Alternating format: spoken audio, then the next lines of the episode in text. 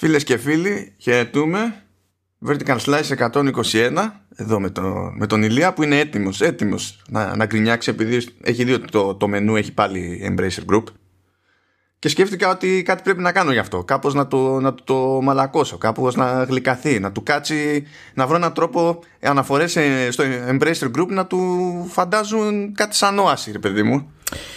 Ναι, γεια σας, καλώς ήρθατε στο Vertical Slice 121 Ελπίζω να είστε όλοι καλά Και περιμένω και εγώ όπως και εσείς Μετά την εισαγωγή του Μάνου Να δούμε αν θα καταφέρει να κάνει Το απόλυτα μαγικό πράγμα Στο να κάνει την είδηση για το Embracer Group Να έχει ενδιαφέρον. Για να δούμε μάλλον No pressure, no pressure. Θα, θα, θα, θα παίξω λίγο εδώ πέρα Έτσι. Θα, Πριν πιάσω το Embracer Θα πάω να φτιάξω ένα κλίμα Για να έρθει να κουμπώσει μετά το, το Embracer θα διαβάσω εδώ ένα απόσπασμα από κάτι που έχω μπροστά μου. Ε, λέει τα 17χρονα τζιτζίκια μέρος του Broodx μόλις τώρα βγαίνουν από το έδαφος σε μεγάλους αριθμούς σε 15 πολιτείες της Αμερικής. Συμπεριλαμβανομένων εκείνων που περιβάλλουν την Ουάσιγκτον και μια ξεχωριστή περιοχή στα δυτικά που περιλαμβάνει το Χάιο, την Ινδιάνα, το Κεντάκι και το Τενεσί. Να ξέρεις αυτά τα τζίκια αράζουν λύσεις ρίζε στο το δέντρο για 17 χρόνια μέχρι να οριμάσουν και μετά σκάνε, ρε παιδί μου. και λέει ο 43χρονο Παντόβανο, που φαντάζομαι ότι θα είναι Παντοβάνο, έχω κάτι θέματα με τις μεταφράσεις που κάνει πλέον, είναι αυτεμπορική, αλλά τέλος πάντων. Μαζεύει τα έντομα με τα κόκκινα μάτια, με τα κόκκινα μάτια, Έλια, σε μια μεγάλη πλαστική σακούλα μετά την έξοδό τους από τη 17χρονη υπόγεια παραμονή τους και τα βράζει λέει σαν να στα ακούς. Ρε μα, ρε μα, δηλαδή τα ψήνει και μαζεύει τα πόδια τους και τα ειρηδίζουν φτερά λέει για να τρώγονται ευκολότερα. Πω πω μα λέγα ούτε στο Last of Us τέτοιο. Ούτε στο Last of Us τέτοιο πράγμα δηλαδή πραγματικά. Τα τζιτζίκια σοτάρονται σε κρεμμύδι και σκόρδο Συμπληρώνονται με με, με τσίλι σεράνο Ποιος μεταφραστής αντί για τσίλι γράφει τζίλι με ταφ ζήτα. Πού τον έχετε βρει, πού τον έχετε βρει, γιατί δεν έχει απολυθεί. Αβοκάντο και ραπανάκι σε μια σάλτσα μόλε βέρντε και τυλίγονται σε τορτίγες. Μάλιστα. Μάλιστα. Ε, λοιπόν. Οπότε τώρα, τώρα Embracer Group, Ηλία. Οκ, okay, πάμε γιατί είναι καλύτερο να ακούσω για το Embracer Group τώρα. Εντάξει, δέχομαι, ναι. δέχομαι την ήττα. δέχομαι την ήττα. Πάμε. πάμε. Λέει λοιπόν το, ότι το Embracer Group έχει κάνει συζητήσεις τώρα ξέρεις προφανώς έχουν πέσει άκυρα δεν έχουν πέσει άκυρα κάποια είναι ongoing κάποια whatever ε, με πάνω από 150 εταιρείες για πιθανή εξαγορά και λέει κιόλας ότι με μια εικοσάδα είναι σε late stage talks.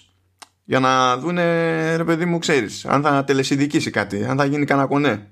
Δεν ξέρω, δεν ξέρω πώς φαίνεται αυτό εγώ θα περίμενα θα περίμενα κάτι παραπάνω. Δηλαδή τι 150. Τι νούμερο είναι αυτό; 150 να σου πω κάτι ρε μάλλον. Από τη στιγμή που κάνεις 150 δεν καταλαβαίνω γιατί να μην πας 320. Ε, ακριβώς, ακριβώς αυτό. Δηλαδή για μένα καλύτερα να πας 320, ίσως 324. Άμα θες να είσαι στο, στο 150. Δηλαδή το στρογγυλό δεν έχει καλό αποτέλεσμα. Δεν κάνουμε εδώ ε, παζαρέματα. Κανονικά το νούμερο σου πρέπει να είναι 324. Αυτό, αυτό είναι για μένα. Και συγχαρητήρια στο, στο Embracer Group. Δείχνουν ότι δεν το πιστεύουν αρκετά. Αυτό καταλαβαίνω εγώ με το 150. αυτό καταλαβαίνω.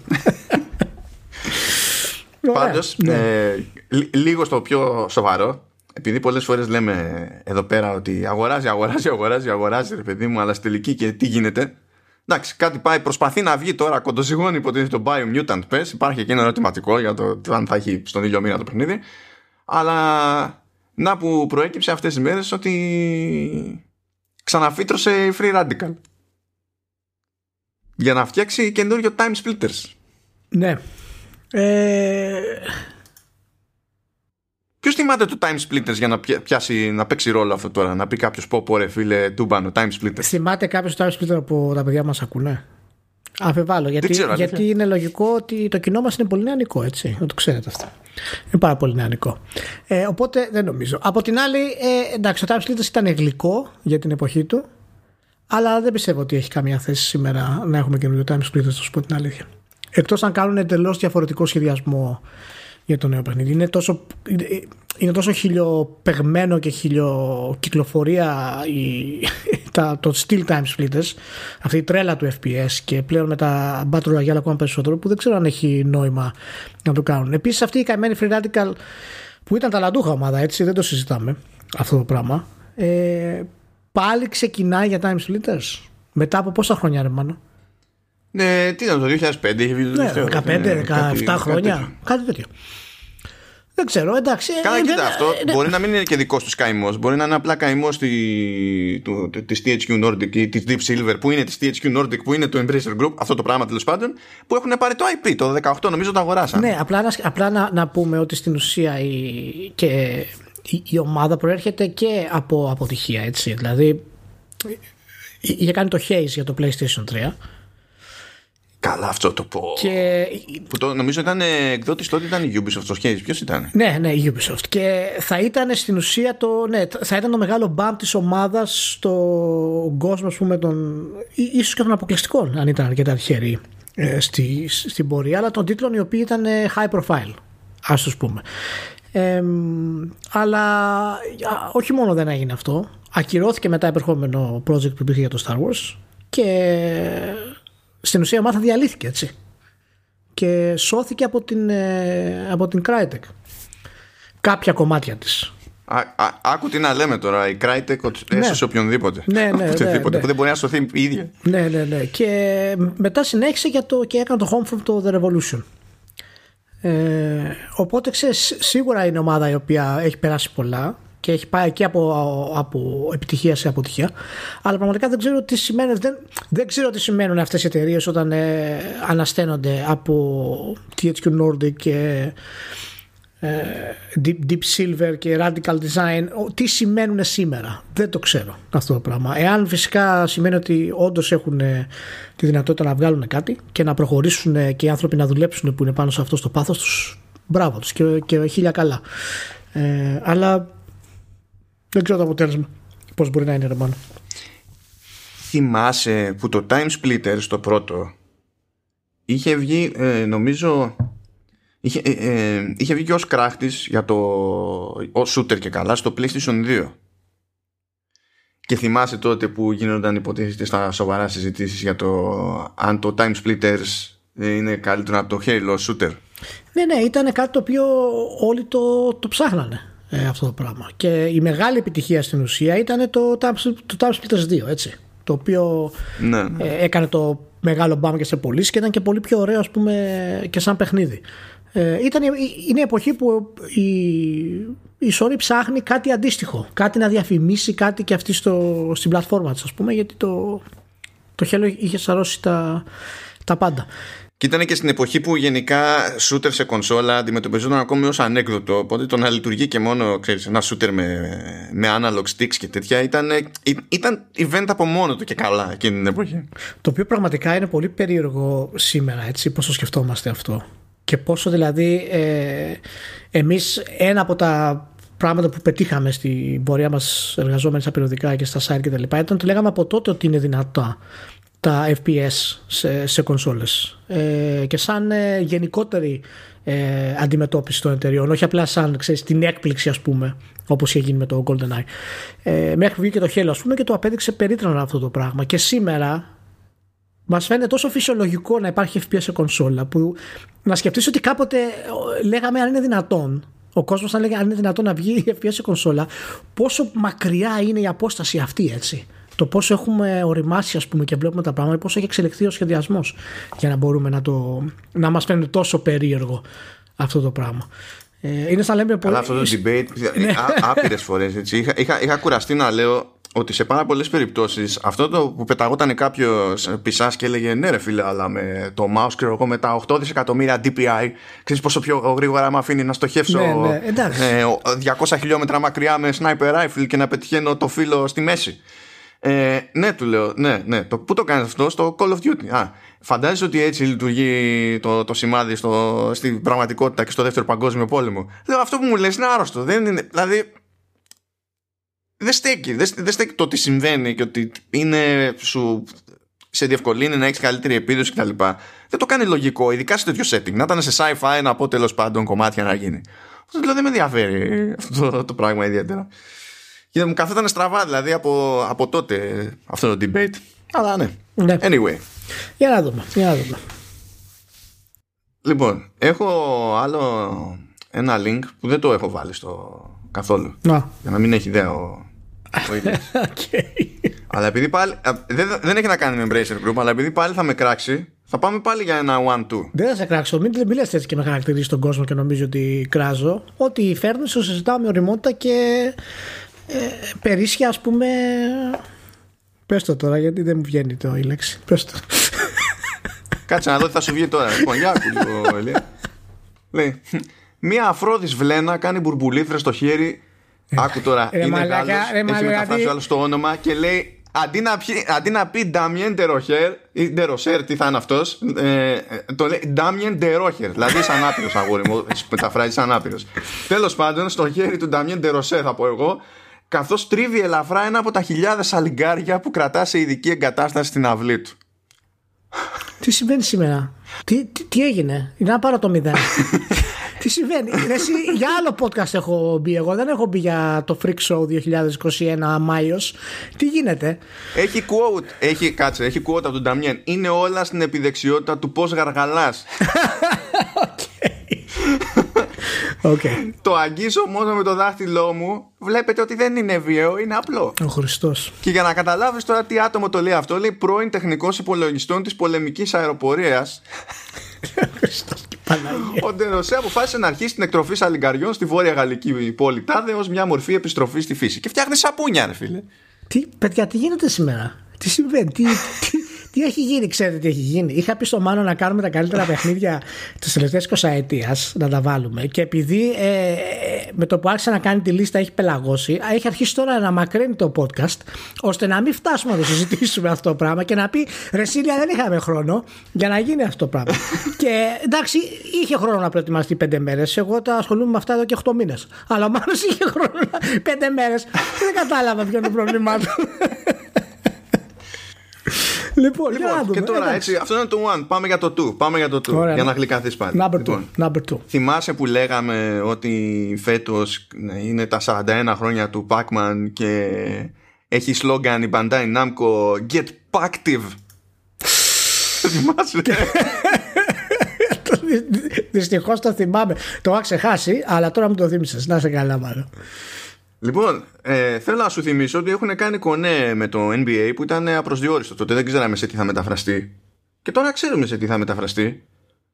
Διότι θα προσθεθεί, λέει, το NBA Playoffs Adventure στο Pac-Man Mobile.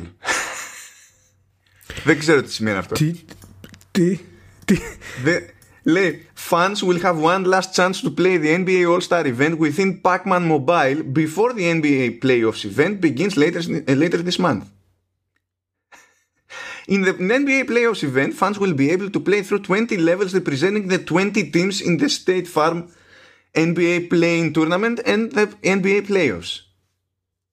Featuring fun basketball inspired power-ups γαμάτο. Γαμάτο. Γαμάτο. Το δέχομαι. Το δέχομαι. Το δέχομαι. Κυριακή ξε- ξεκινά τα playoffs, παιδιά, ε.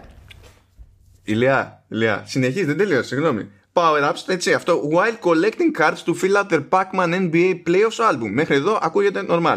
New NBA inspired Pac-Man gear is coming soon, including a Pac-Man Cross NBA by Junk Food collection available at NBAstore.com featuring apparel for all 30 NBA teams, a line of Ice Slide Pac-Man and NBA Slide sandals. sandals.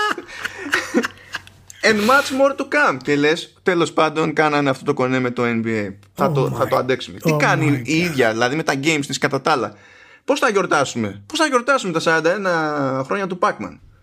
Πω, Και σου λέει η Bandai Namco, έχουμε το Pac-Man Mega Tunnel Battle exclusively available on Stadia and playable for free with Stadia Pro. Έχουμε το Pac-Man Waka Waka available for select Amazon Alexa devices, ούτε καν γενικά, select. Έτσι. Ε, και το μόνο σοβαρό πράγμα που έχει να πει είναι το Pac-Man 99 στο Switch. δηλαδή κάτι που παίζει, υπάρχει μια ελπίδα να το παίξει και άνθρωπος. oh Και my όλο αυτό God. πώς το λέει ότι με αυτόν τον τρόπο, έτσι, λέει και καλά bringing Pac-Man back to his original gaming roots. Δηλαδή τα... Συγγνώμη. Τα roots που πήγανε. Δηλαδή τι μεταφέρθηκε στο NBA και τώρα κάνουμε επιστροφή στο gaming. Το Pac-Man συνεχίζει την πορεία του. Αυτό έχω να πω εγώ. Ξαναπαλαμβάνω, Playoff NBA ξεκινάνε την Κυριακή. Για όσους δεν το έχουν καταλάβει, έτσι τώρα έχουμε το Playing Tournament. Κυριακή είναι τα, τα Playoff. Μπορεί να σου πω, μήπως αυτό που ανέφερες τώρα είναι πάσα στην ουσία να μιλήσουμε για τα NBA Playoffs; Και μου το φέρνεις απ' έξω απ' έξω για να μου κάνεις δώρο για τα επερχόμενα γενέθλιά μου. Και οπότε τώρα να μιλήσουμε για τα NBA Playoffs. Είσαι πολύ καλός. Να σου πω κάτι. Είσαι πολύ καλός. Up to you. Διότι εγώ φρόντισα να κρατήσω τις ισορροπίε. Και σαλιγκάρι έβαλα. και τζιτζίκι έβαλα. Δεκτό. Δεκτό. Και σαντουιτσάκια και τορτίγες και τα πάντα. όλα. Εντάξει, δε- δεκτό. Θα το κρατήσω. θα το κρατήσω. Ωραία. Εντάξει, ό,τι, ό- Ωραία. ό,τι σου κάνει κέφι. Λοιπόν, τώρα, τώρα εντάξει, τώρα ας, ας σοβαρευτούμε. Έτσι τώρα. οκ.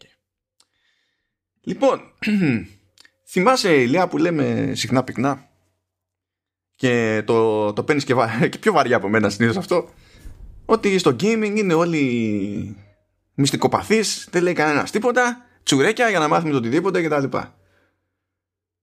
Από όλες τις πιθανές μπάντες φύτρωσε η Take-Two και έκανε ένα breakdown των παραγωγών που έχει τέλος πάντων α- αναστήλ παραγωγής ε, για το οικονομικό έτος του 22 αλλά και για το 23 και το 24. Πώς φαίνεται αυτό; Δεν είναι ότι ονοματίζει τόσο τίτλους συγκεκριμένα αλλά σου λέει ρε παιδί μου ότι τους χωρίζουν σε αυτές τις κατηγορίες και σε κάθε κατηγορία οι παραγωγές για αυτή την περίοδο είναι τόσες, τόσες και τόσες. Να σου πω, αυτό είναι εξαιρετικό, ε. Είναι εξαιρετικό. Δεν βλέπω κανένα πρόβλημα. Είναι, είναι, αυτό είναι οργάνωση, δεν είναι οργάνωση αυτό. Διόρθωσε με να κάνω λάθος. Όχι, είναι οργάνωση. Πρώτα απ' όλα, εγώ δεν το περίμενα αυτό από, από Take Two. είναι συγκεκριμένη ρε Σιμάνο, είναι συγκεκριμένη. Και μ' αρέσει που και έχουν και comments. Καλά, ναι, α- αλλήμον. αλλήμον. Καλά, ο Ζέλνικ. Είμαι, είμαι, φαν, είμαι φαν του Ζέλνικ, να το ξέρεις. Είμαι, είμαι φαν. Δεκτό. Δηλαδή βγαίνει ό,τι έχει πει και λέει για τα subscription services. Λέει εντάξει, λέει, εμείς δεν, δεν σκιζόμαστε για τα subscription services. Δεν πειράζει. Χώνει παιχνίδια εδώ και εκεί και τους τα παίρνει. Έτσι.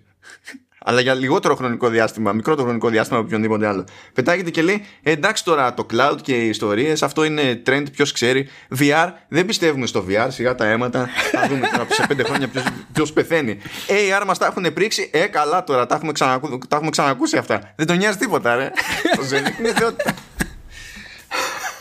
Τρομερός. Είναι, είναι, είναι τρομερός. Είναι τρομερός.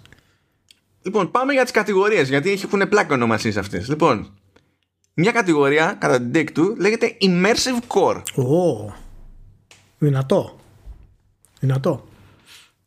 Αυτό που σα αντιλαμβάνεστε τι σημαίνει ότι είναι τη μεγάλες παραγωγές με narrative. Έτσι απλά, για να κάνουμε τη μετάφραση λίγο. Ναι. Ε, και για το έτος του 22, για το οικονομικό έτος λέμε του 22, έρχονται λέει τέσσερα παιχνίδια, δύο από νέα franchises και δύο από υπάρχοντα franchises. Αυτά είναι. Αυτό, αυτό μπορεί να εκλειφθεί και ως απειλή. Έτσι όπως το κόβω. Independently έχει μόνο ένα, το, αυτό το ονοματίζει ξέρω εγώ, είναι ο Όλοι Όλοι World. Λοιπόν, να σας πω και μια άλλη λεπτομέρεια. Λέει ξέρω εγώ τάδε τίτλη, τάδε τίτλη, πάρα πολύ ωραία. Και διευκρινίζει, λέει for purchase. Όταν γράφει for purchase αυτό το πινακάκι που έχουμε μπροστά μας, εννοεί ότι δεν είναι free to play ή freemium. Εννοεί ότι πληρώνουμε μπροστά. Για κάποιο λόγο είμαστε στη φάση πλέον σε αυτή τη βιομηχανία που θέλει διευκρίνηση αυτό.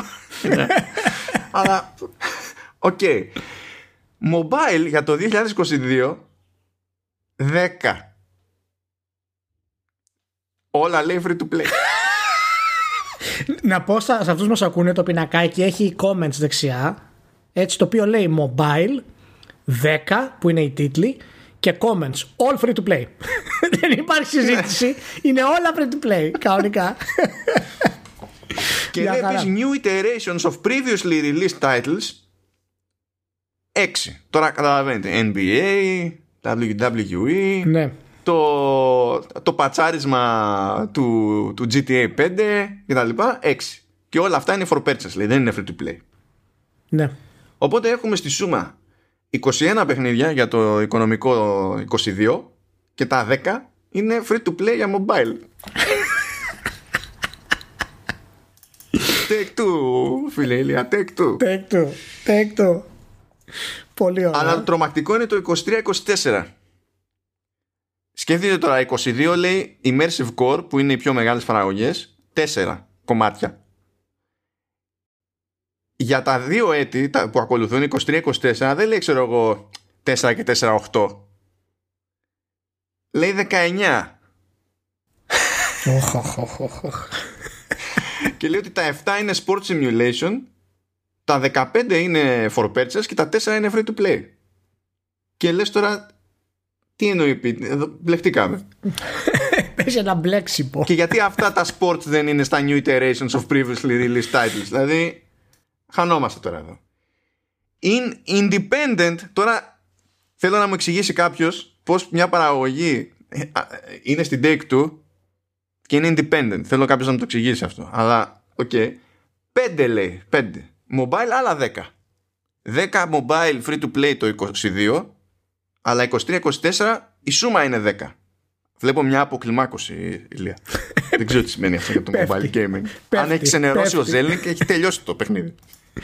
Όχι, Παναγία μου. Και προστίθεται μια κατηγορία άλλη που δεν την είχαμε στο. Λέει mid-core. Δεν δε, δε, δε, σε τρελαίνουν αυτά; Ωραίο, ωραίο, ωραίο. ωραίο. Κάποιος πληρώνει για να τους κάνει αυτού τους στήλου. Μην κοροϊδεύεις. Κάποιος πληρώνει τη δουλειά του να το κάνει. Έτσι. Δεν, δηλαδή παίρνει χρήματα. Και εγώ, αν μου δίνανε χρήματα, άνετα θα έβγαζα mid-core πάρα πολύ. Ό,τι θέλεις θα έβγαζα. Τέσσερα κομμάτια λέει. Τα, ε, τα τέσσερα κομμάτια λέει, τα τρία είναι αθλητικά. Οπότε φαντάζομαι είναι σαν αυτά τα περίπου spin-offs που έβγαλε για το NBA και το WWE, κάτι playgrounds, κάτι τέτοια. Ναι, ναι. Αυτό το στυλ. και new iterations of previously released titles για τη διετία 23-24, τρία κομμάτια. Δηλαδή, αυτό σημαίνει ότι θα έχει λιγότερα παιχνίδια ας πούμε που θα είναι απλά sequel για 23-24 από ότι θα έχει το 22 μιλάμε τώρα ξέρεις ότι το είχαν δει αυτοί για να τα, να τα βαφτίσουν όλα αυτά ώστε να μπερδευτούμε όσο περισσότερο γίνεται το είχαν δει αυτοί οι drinking games σε κάποιο company retreat. Ναι. Εκεί που το κάνανε. Εκεί που κάνανε τη συζήτηση τους βγήκε. Τους βγήκε ξαφνικά. Ναι και να θυμίσουμε ότι έχουν πει και καλά ότι ετοιμάζεται έτσι κι αλλιώς νέο franchise λέει από Gearbox μεριά. Ναι. Το οποίο είναι από μόνο το αστείο γιατί να θυμίσουμε ότι η Gearbox ενστρομματώθηκε στο Embracer Group. Να το πάλι, το έφερε, το έφερε από, από το τούνελ. το έφερε από το τούνελ πίσω πάλι στο Embracer Group. και σε περίπτωση που δεν θυμάστε, έτσι, ετοιμάστε ακόμη καινούριο Bioshock.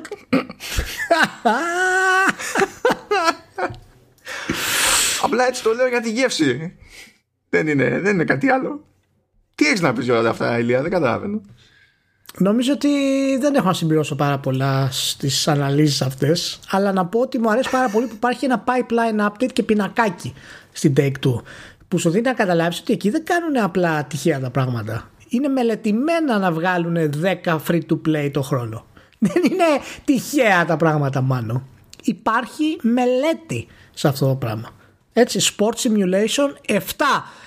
Μα πρέπει, πρέπει να ζήσουν και αυτοί. Δεν φτάνουν τα 150 εκατομμύρια GTA 5, Ηλία. Ναι, ναι, είναι 7 Sport Simulation. Έτσι, δεν είναι απλά 6. Είναι 7 το Immersive Core για το οικονομικό έτος που έρχεται. Οπότε είμαστε ok. Μπράβο στην Take 2. Οργάνωση. Μ' αρέσει πάρα πολύ. Μ' αρέσει πάρα πολύ. Τώρα, ε, τώρα έχουμε μια άλλη παγίδα ο Ηλίας ως γνωστόν λέει ότι γενικά δεν πρόκειται ε, μέχρι νεοτέρας να συζητήσει τα σοβαρά για την Nintendo. Οπότε έχουμε ένα θέμα εδώ πέρα για την Nintendo. Που ε, θα το αναγκάσει Δεν θυμάμαι να το έχω πει αυτό. Δεν θυμάσαι, είναι τώρα σε βολές, σε καρκαλάει το θέμα γι' αυτό. Πότε το είπα, πότε το είπα. Τέλος πάντων, τέλος πάντων, για να προχωρά δούμε τι αναφέρεις, γιατί δεν ξέρω τι αναφέρεις. Θα βγει, παιδιά, έτσι το remaster εκεί του Skyward Sword το, το ζελντάκι αυτό. Άλλο ένα Zelda που είχε βγει εκεί με, στο μετέχμιο, οπότε αναγκάστηκε να βγει και σε Gamecube και σε, και σε Wii. Είχαμε αυτά τα, τα περίεργα. Βγαίνει εκεί remaster για το Switch. Είναι κάπου εκεί, αν θυμάμαι, στο καλοκαιράκι. Και σου λέει, εντάξει, να βγάλουμε και ένα Amiibo, βρε αδερφέ. Εντάξει, να βγάλουμε, άνθρωποι ένα Amiibo.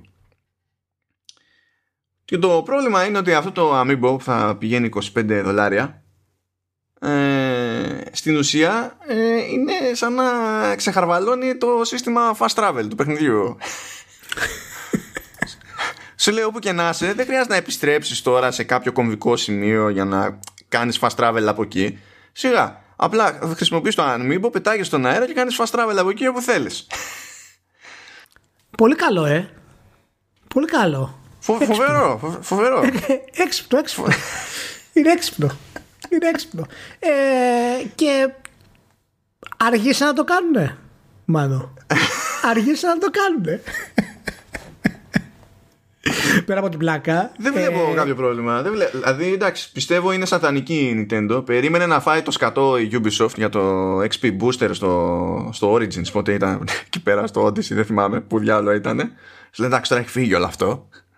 Έχουν, έχουν πάρει την πρώτη κρυάδα. Τώρα Πέρα, πέρα από την πλάκα τώρα, αυτό, εντάξει, αυτό δεν είναι το, το ίδιο με αυτά που έχουμε συνηθίσει από τη Ubisoft ή άλλε εταιρείε που κάνουν τις διαδικασίες αυτές. Ε, αυτό καθαρά είναι ένα από τα κλασικά πειράματα της Nintendo να δει αν μπορεί να πιάσει ας πούμε, στην όλη διαδικασία. Γιατί μιλάμε για ένα remaster στην πραγματικότητα. Μιλάμε για ένα τίτλο ο οποίος έχει ήδη κυκλοφορήσει. Ένα τίτλο ο οποίος θα κάνει λιγότερες πωλήσεις του τώρα από ό,τι έκανε τότε. Ε, και προσπαθεί με αυτόν τον τρόπο να κάνει αυτό το, το περίεργο συνδυασμό να πούμε ότι η αγορά των Amiibo για την Nintendo είναι πολύ ψηλή. Παραμένει σημαντική. Ίσως όχι τόσο στη Δύση, αλλά στην Ανατολή είναι μέρος του, ξέρεις, του physical toy, ας το πούμε της Nintendo. Αυτό. Ναι, στο σύνολό του έχει ξεφουσκώσει βέβαια και η αλήθεια είναι ότι δεν το κυνηγάει και η ίδια όπως το κυνηγού στην αρχή που έβγαζε πολύ πιο γρήγορα νέες σειρές. Ναι, ναι, ναι. Είναι, είναι αυτό, αλλά υπάρχει ακόμα core κόσμος ο οποίος ενδιαφέρεται για τα Amiibo. Υπάρχουν συλλέκτες που ασχολούνται με τα Amiibo και είναι ένας τρόπος για να συνδυάσει η Nintendo ε, αυτά τα δύο πράγματα και φυσικά να, να δει αν, αν μπορεί να λειτουργήσει αυτό το πράγμα. Τώρα θα μου πεις τι σημαίνει αυτό για το μέλλον. Αν δεν ήταν Nintendo, θα σου λέγα ότι θα σημαίνει κάτι. Αλλά από τη στιγμή που είναι Nintendo, ε, δεν υπάρχει κανένας λόγος, δεν σημαίνει τίποτα. Πρώτον γιατί η Nintendo. Μπορεί να είναι και one-off, δηλαδή. Ναι, μπορεί. Α, ε, μπορεί να είναι one-off. Ναι, η, η, η, θεωρία μου δηλαδή είναι αυτή. Καταρχάς, ε, από τη μία η Nintendo δεν φτιάχνει παιχνίδια που έχουν τέτοια προβλήματα σχεδιαστικά στον κόσμο.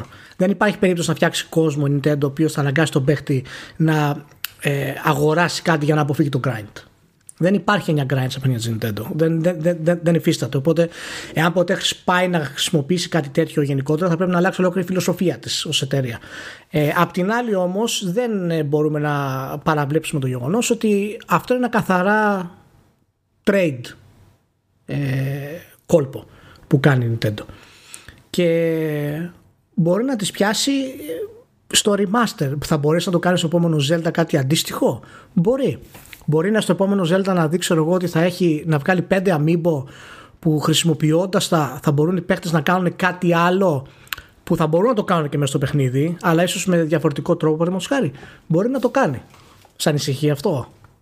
Αν, αν γίνει, ας πούμε, στο επόμενο Zelda, στο επόμενο Mario, στο επόμενο Mario Kart, παραδείγματος χάρη. Ναι, με ανησυχεί. Ε, βασικά, πρώτα απ' όλα, κάτι τέτοιο δεν το κάνει πρώτη φορά η Nintendo. Αλλά συνήθως έβαζε κάποιους περιορισμούς. Δηλαδή, σε παλαιότερες περιπτώσεις έλεγε ρε παιδί μπορείς να χρησιμοποιήσεις το Amigo για να έχεις το τάδε perk μέσα στο παιχνίδι, αλλά μπορείς να το χρησιμοποιήσεις μία φορά την ημέρα. Ναι, ναι, απλά θέλω να πω ότι δεν το κάνει. Είναι η πρώτη φορά που το κάνει για να στην ουσία να βελτιώσει ναι. το σχεδιασμό της ε... σε κάτι, ας πούμε. Ναι, ναι, ναι. Ενώ τώρα, τώρα δεν φαίνεται να έχει τέτοιο περιορισμό. Οπότε, αν κάποιος έχει το συγκεκριμένο Amiibo, ανά πάσα ώρα και στιγμή που θέλει να κάνει fast travel, γλιτώνει χρόνο από τη ζωή του στο παιχνίδι. Ξεκάθαρα. Δεν έχει να κάνει διαδρομή προς κάποιο συγκεκριμένο fast travel point. Κατά μία έννοια, το, το Amiibo αυτό είναι σαν ε, fast travel point τσέπης. δηλαδή, ξεκι, ξεκινάς από εκεί και πας όπου θέλεις μετά, σε οποιοδήποτε άλλο, άλλο point.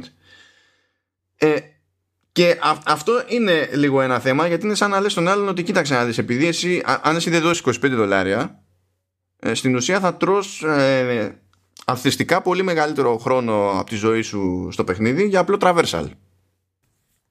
Αν είναι κάτι το οποίο το αναγάγουμε στους υπόλοιπους τίτλους Nintendo θα, θα δούμε ότι δεν λειτουργούν πρωτίστως για το επιχείρημα που έθεσα ότι τα άλλα της παιχνίδια δεν χρειάζονται ε, κάτι τέτοιο και το Skyward Sword παραμένει ίσως το πιο σύγχρονο αμφιλεγόμενο Zelda ε, που έχουμε δηλαδή είναι από τις στιγμές που η εταιρεία προσπαθούσε να συλλάβει ακριβώς πού θα πάει και τι θα κάνει ε, με τον κόσμο του, του Zelda στο υπερχόμενο και είχε όντως σχεδιαστικά λάθη ε, τα οποία ήταν ε, σημαντικά να πούμε βέβαια ε, ότι εκείνη την εποχή ε, δεν ήταν τόσο μεγάλο το πρόβλημα του traversal αυτού. Υπήρχαν παράπονα βέβαια, αλλά δεν ήταν με την έννοια πώς το ξέρουμε σήμερα. Σήμερα η ιδέα ότι αυτός ο σχεδιασμός ε, επανέρχεται στο προσκήνιο είναι επειδή ούτως ή άλλως έχει μεγαλώσει η ιδέα του open world και πώς χρησιμοποιείται το grind και πώς χρησιμοποιείται τα boost ε, για να γλιτώσεις πράγματα και να ταξιδέψεις κτλ. Οπότε ε, νομίζω είναι, είναι πολύ συγκεκριμένη η κατάσταση που το έκανες σε αυτόν τον τίτλο. Αλλά δεν μπορώ να και εγώ να κρύψω την μερική μου ανησυχία, αλλά σου λέω δεν το βλέπω κάτι το οποίο θα είναι σαν κάτι γενιαίο. Αποκλείται την να κάνει κάτι να αποξενώσει του, το κοινό με αυτόν τον τρόπο. Ε, σίγουρα, εάν λειτουργήσει, μπορεί να είναι ένα trade avenue, ας πούμε, και για επόμενες κυκλοφορίες της, της Nintendo. Και εάν λειτουργεί, γιατί όχι. Αρκεί να μην σχεδιάσει τα παιχνίδια με τέτοιο τρόπο ώστε να χρειάζεται να ενεργοποιήσεις αυτά και να αγοράσεις αυτά τα αμύμπο για να μπορέσεις να προσπελάσεις τα προβλήματα του σχεδιασμού. Εκεί είναι η ένστασή με εμένα για τις υπόλοιπες εταιρείες που το κάνουν αυτό. Εγώ βλέπω και κάτι άλλο, Ηλία. Η Nintendo έχει το Switch εκεί πέρα. Λέει βγάζω εγώ παιχνίδι, 60 δολάρια κάνει. Στο μεταξύ γίνεται χαμός με το ποιος έχει ανεβάσει τη μέση 70 δολάρια κτλ. Θα βγαίνει τι λέω εγώ, εδώ 60, κανονικά. Αλλά άμα τύχει και πάρεις και το Amiibo, στην ουσία θα έχεις δώσει 85, 85. για να απολαύσεις το παιχνίδι. Οπότε, εντάξει. Κάτι γίνεται, κάτι γίνεται. Να πούμε βέβαια ότι με το, με το Amiibo απλά να πούμε ότι και να το κλείσουμε αυτό ότι θα έχει πάει 85 αλλά θα έχεις και κάτι physical, ε. θα έχεις ένα toy είναι, δεν δηλαδή θα έχεις κάτι το οποίο να το βάλεις στη βιβλιοθήκη σου, να το βλέπεις. Να πω, με αυτή την έννοια το 85, εάν τα συνδυάσεις μαζί, φυσικά είναι ψηλό ούτως ή άλλως. Αλλά να μου πεις δεν είναι απαραίτητο να το πάρεις. Ε, για όσο θες να κάνεις το traversal, ας πούμε. Anyway, θα έχει ενδιαφέρον αυτό. Είναι μικρό πειραματάκι, θα το δούμε πώς πώς πάει. Έχει κάνει αρκετά Nintendo το, το τελευταίο καιρό τέτοια πραγματάκια. Τα έχουμε ξανασυζητήσει δηλαδή και στο online store τη έχει κάνει κάτι με τα limited editions. Ε, δοκιμάζει πράγματα ε, η Nintendo να δει πώς θα πάει και αισθάνομαι ότι αρχίζει και ψάχνει διάφορες ε, λύσεις για το πώς να πλησιάσει το ψηφιακό της κομμάτι ακόμα περισσότερο ε, σε σχέση με τις προηγούμενες ε, γενιές. Και δεν, και δεν προσπαθεί να επαναλαμβάνει το Δηλαδή δοκιμάζει κάποια πράγματα διαφορετικά, ρε παιδί μου. Αλλά δεν βλέπω να καταλήξει σε ένα σύστημα και να πεις ότι ξέρουμε στο εξής ότι η Nintendo λειτουργεί με τον τάδε τρόπο, ας πούμε σε τέτοια θέματα. Δηλαδή σε, σε δυσκολεύει να σχηματίσει εικόνα γενικότερη. Και ξέρεις ποια θα είναι η πλάκα έτσι. Δεν θα είναι κάτι σατανικό από την Nintendo. Απλά θα είναι και αυτοί τόσο χαμένοι και θα κάνουν random stuff και εμείς θα νομίζουμε ότι υπάρχει κάποιο πλάνο από πίσω και ότι είναι ιδιοφυές. Αλλά έτσι. Ποιος ξέρει. Anyway, λοιπόν, πάμε σε κάτι ακόμη πιο σοβαρό.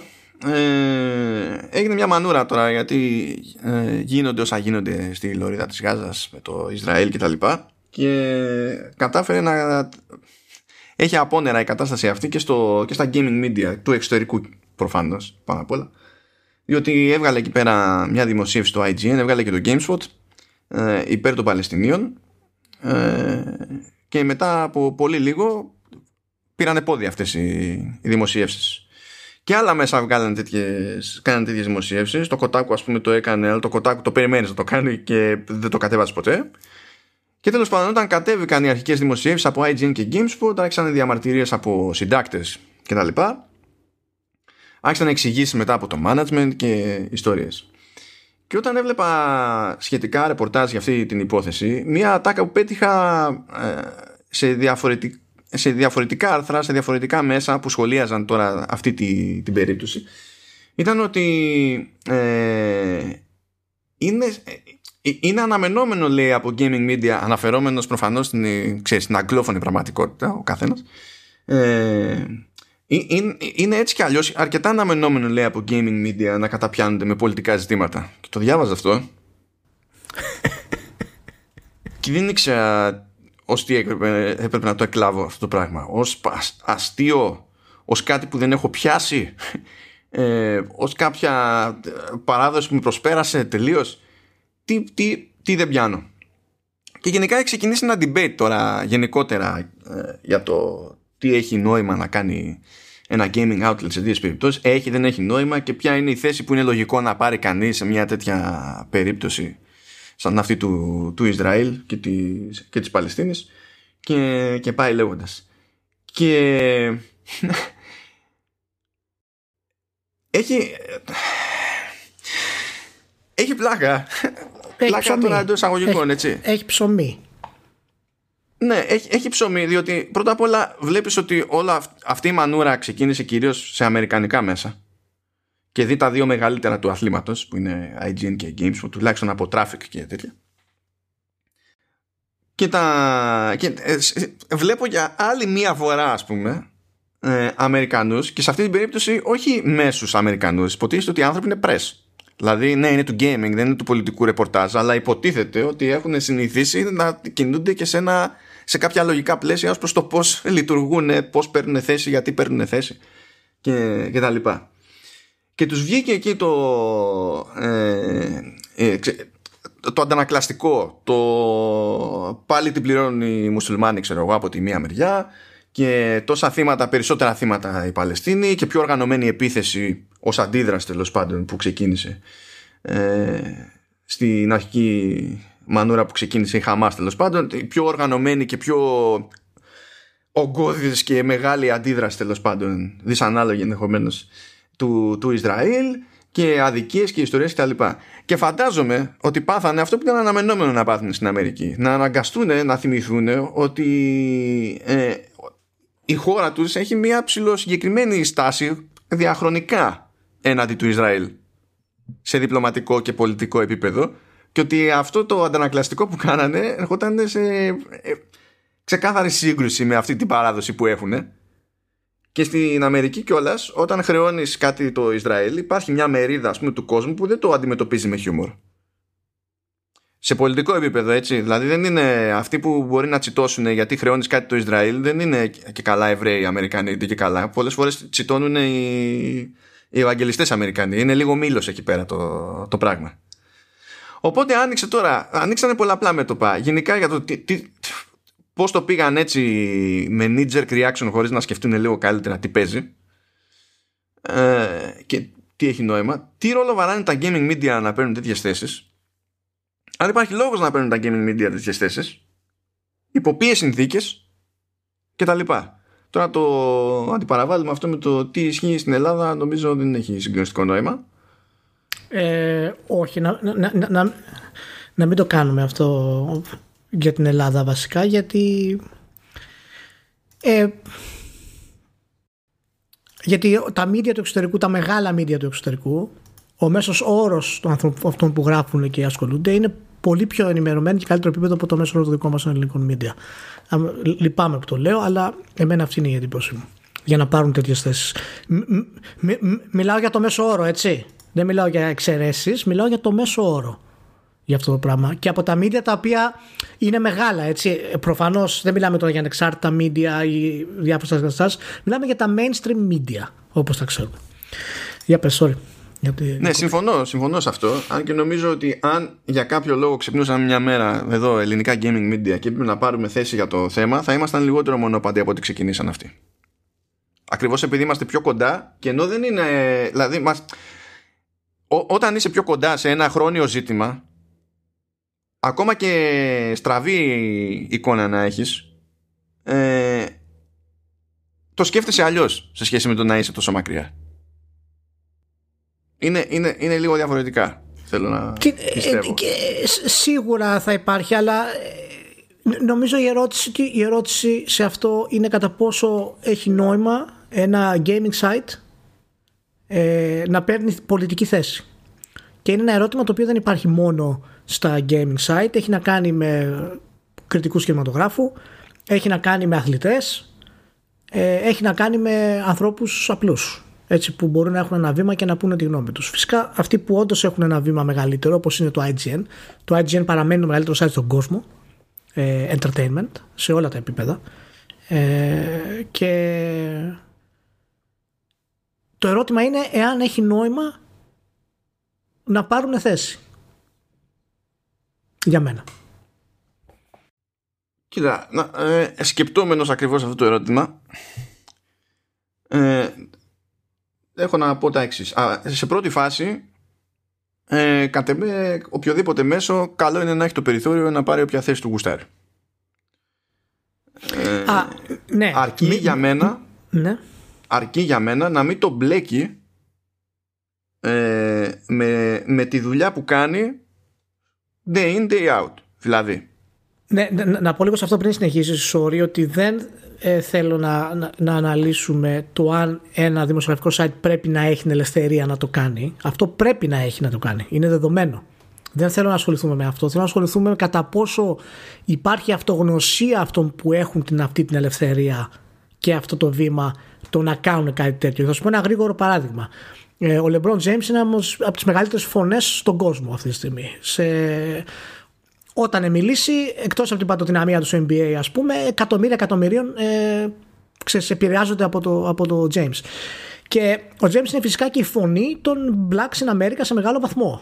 Έτσι δηλαδή το political ε, έργο του ας πούμε το, είναι πολύ σημαντικό. Αλλά η, η εκφράση του και οι απόψεις του για το Black Lives Matter δεν είναι καλές. Δεν έχει την, την απαιτούμενη ισορροπία ε, και αποστασιοποίηση για να μιλήσει αντικειμενικά για το θέμα. Οπότε, παραδείγματος χάρη, όταν βγαίνει και λέει ότι οι μαύροι πεθαίνουν σαν τις μύγες, αυτόματα καταλαβαίνεις ότι εκατομμύρια άλλοι μαύροι από κάτω συμφωνούν με αυτό το πράγμα. Και δημιουργείται έτσι μια κόλαση. Το θέμα είναι ότι έχει την ελευθερία να το κάνει. Θα έπρεπε όμως να το κάνει. Έχει την αυτογνωσία να μην το κάνει αυτό το πράγμα. Καλά, ο Λεμπρό Τζέιμ είναι και λίγο περίεργο παράδειγμα γιατί έχει πίεση από παντού. Δεν είναι όλοι στο ίδιο επίπεδο. Ε, αλλά για να γυρίσουμε τώρα σε αυτό το παράδειγμα, παράδειγμα χάρη που, που λες. Ε, εάν έχει, όντως πρέπει να έχει την ελευθερία. Ε, και, και αυτό που είπε συμφωνώ για το αν πρέπει να ε, ότι δεν πρέπει να τα μπλέκουν αυτά τα πράγματα. Ναι, διότι είναι, αν, αν δω ένα μέσο και παίρνει μια θέση, ακόμα και αν δεν θεωρώ στραβή τέλος πάντων, θα πω τέλος πάντων, OK, πήρε μια θέση. Αν μπω στη διαδικασία να ανοίξω ένα review που υποτίθεται ότι έχει κάποιες πτυχές που μπορεί με υποσυνθήκη να συνδεθούν ε, από σπόντα με κάτι τέτοιο και να πατήσει εκεί ο κριτικός για να περάσει τη, την παπάντζα του, εκεί θα τλιτάρω. Γιατί εκεί πέρα έχει μπλέξει το να παίρνει πολιτική θέση για κάτι με, το, με τη δουλειά που κάνει. Και η δουλειά που κάνει δεν είναι να παίρνει πολιτική θέση. Η δουλειά είναι δουλειά. Εκεί είναι που θα είχα εγώ τη, τη διαφωνία. Τώρα, ε, για να το αντιπαραβάλω λίγο και με το τι προσδοκίες μπορεί να έχω σε μια τέτοια περίπτωση σε σχέση με το, αυτό που είπες για το, για το James. Ο, ο James είναι αυτό που είναι, έχει το εκτόπισμα που έχει, ε, μπορεί να έχει την επιρροή που έχει, πάρα πολύ ωραία, αλλά press δεν είναι. Και άλλη απέτηση θα έχω από το James, άλλη απέτηση θα έχω από press. Είναι όμως press οι gamers του, του IGN για να κάνουν πολιτικό σχόλιο. Κοίτα, ειδικά στη χώρα εκείνη και σε αυτό το μέσο, σε αυτό το μέγεθος, είναι press. Είναι. Μπορούμε όμως να τους βάλουμε στο ίδιο καλάθι με όλο το press, ας πούμε, γιατί ε, κατά 99% ο μέσος όρος των υπαλλήλων του IGN δεν έχουν κάνει πολιτικές επιστήμες, ούτε δημοσιογράφια στο πανεπιστήμιο πολιτική.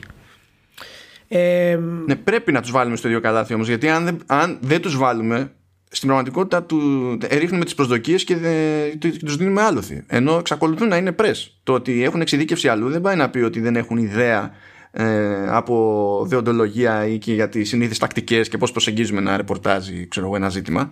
Ναι, αλλά πώς μπορούν να προσεγγίσουν το ρεπορτάζ ή ένα πολιτικό ρεπορτάζ οι εργαζόμενοι του IGN. Κανονικά δεν πρέπει να το κάνουν καν για μένα. Με ποιο, με ποιο background θα κάνουν πολιτικό ρεπορτάζ οι εκπρόσωποι του IGN, π.χ. Μα στην τελική δεν κάνανε ρεπορτάζ. Λέει ναι, ότι ναι, ναι, ναι, στηρίξτε τους Παλαιστινίους, ξέρω εγώ, κάντε δωρεές κτλ. Αυτό κάνουν. Ναι, ναι, ναι. Κοίτα, υπάρχει ένα επιχείρημα υπέρ αυτής, ακόμα και όταν γίνεται ψηλοστραβά, τουλάχιστον κατ' εμέ. Διότι ακριβώς επειδή η βιομηχανία πια είναι μεγάλη και έχει εκτόπισμα και οι gamers τώρα δεν θέλουν και πολύ ξέρεις, να, να φτυλιαστούν για το οτιδήποτε. Αρπάζουν εύκολα. Ε, αυτό σημαίνει ότι εκεί προκύπτει ένας μηχανισμός που αν, ειδικά αν χρησιμοποιηθεί εύστοχα, φαντάζομαι ότι μπορεί όντως να μεταφραστεί σε, σε δωρεές που να πιάσουν κάπου τόπο, ας πούμε. Οπότε, υποσυνθήκη θα πεις και γιατί να μην το εκμεταλλευτούμε και αυτό, για να στηρίξουμε αυτό που θέλουμε να στηρίξουμε, τέλος πάντων. Ε, είναι, είναι διτό αυτό. Από τη μία ε, είναι το θέμα το συγκεκριμένο, ε, το οποίο είναι μια κίνηση υποστήριξης ε, και μέσω αυτής υπονοείται μια πολιτική θέση το οποίο ε, όντως είναι υγιές και δείχνει δηλαδή ότι πρέπει ε, να παίρνουμε θέση όταν πιστεύουμε ότι κάτι γίνεται κακό από το βήμα. Είναι σωστό. Και από αυτή την άποψη το, το δέχομαι. Από την άλλη άποψη είναι ότι για μένα πρέπει αυτό να έχει ένα ταβάνι και το ότι αν πολιτικές ιδέες, γιατί έχουν εμφανιστεί πολιτικές ιδέες στο IGN, όπως έχουν εμφανιστεί πολιτικές ιδέες και στο Polygon. Και κοινωνικές ιδέες στο Polygon και χρησιμοποιείται δηλαδή το gaming στο Polygon για την προώθηση τέτοιων ιδεών. Και Εκεί για μένα πρέπει να βάλουμε το ταβάνι και ξέρεις να μην τους βάλουμε στο ίδιο καζάνι αν θέλεις που, που είπα πριν και άλλο να υποστηρίξεις ένα σκοπό και άλλο να αρχίσεις να παίρνεις θέση πολιτική μόνο και μόνο επειδή είσαι press. Και αυτό το κάνουν, ε, έχει γίνει τέλος πάντων το IGN ορισμένες φορές και από το Polygon πολύ περισσότερες. Ε, με αφορμή τα, ε, τις θέσεις των ίδιων των συντακτών δεν χρησιμοποιούν απλά να για να εξερευνήσουν τα video games και να πούνε ότι παιδιά τα video games μας δείχνουν αυτό, τα video games μας δείχνουν εκείνο. Εκεί είναι εμένα το πρόβλημά μου, ότι δεν θέλω αυτό να γίνεται. Αν θες να κάνεις μια τέτοια ανάλυση μέσω ενός video game και να δούμε το τι πρόκειται να κάνει το IGN για το review του, του, του παιχνιδιού που συζητούσαμε την άλλη φορά, δεν θυμάμαι τον τίτλο του. του Six Days in Fallujah. Του Six Days in Fallujah. Θέλω να δω λοιπόν, θέλω να δω λοιπόν. Και το IGN, ποιο IGN. Εκεί, το, τότε να δούμε το Polygon και τότε να δούμε το Kotaku. Ναι. Τότε θα γίνει κακομοίρα. Ακριβώ, ε. ακριβώς. Και το Kotaku θέλω να πω πριν το ξέχασα. Ε, οπότε θέλω να δω μπορούν να πάρουν πολιτική θέση μέσω ε, του αντικειμένου που αναλύουν. Αυτό για μένα είναι δεκτό. Και πρέπει να γίνεται εφόσον ε, υπονοείται από το αντικείμενο, έτσι. Ε, αλλά τους έχουμε ικανούς να το κάνουν αυτό μάνο και να πούμε ότι εδώ υπάρχει κάτι Παραδείγματος χάρη, εκείνη είναι η ένστασή μου. Εγώ προσωπικά δεν τους έχω. Ε, αυτό είναι για μένα. Δεν τους έχω για ικανούς. Αυτό είναι για μένα το πρόβλημα. Αλλά πρέπει, θέλει και εξήγηση αυτό. Γιατί δεν τους έχω. Ε, επειδή μιλάμε για τις περιπτώσεις που μιλάμε, για τα μέσα που μιλάμε, Polygon, Kotaku και κτλ.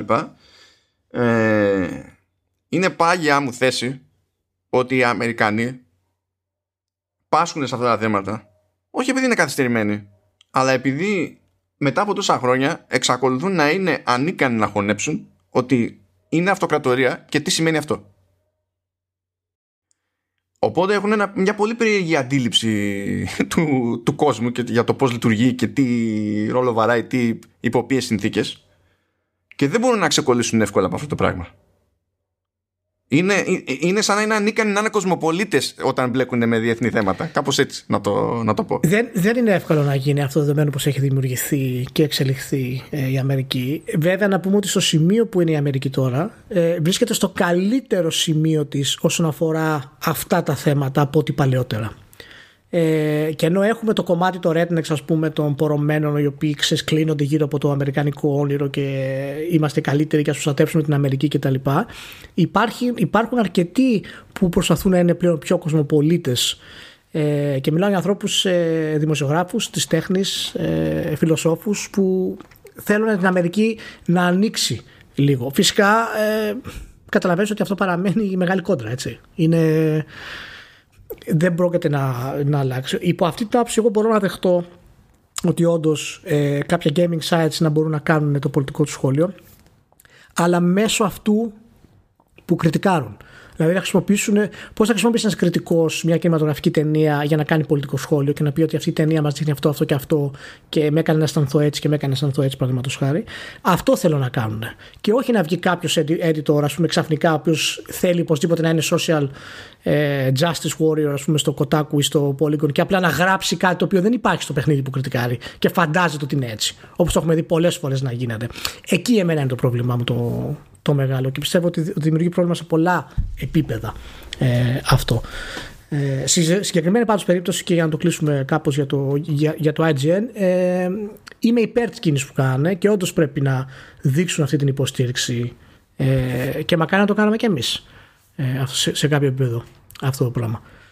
Κα, ε, κανονικά εμείς έχουμε ένα λόγο παραπάνω. Ε, κατά μία είναι είμαστε γειτονιά. Δεν είναι...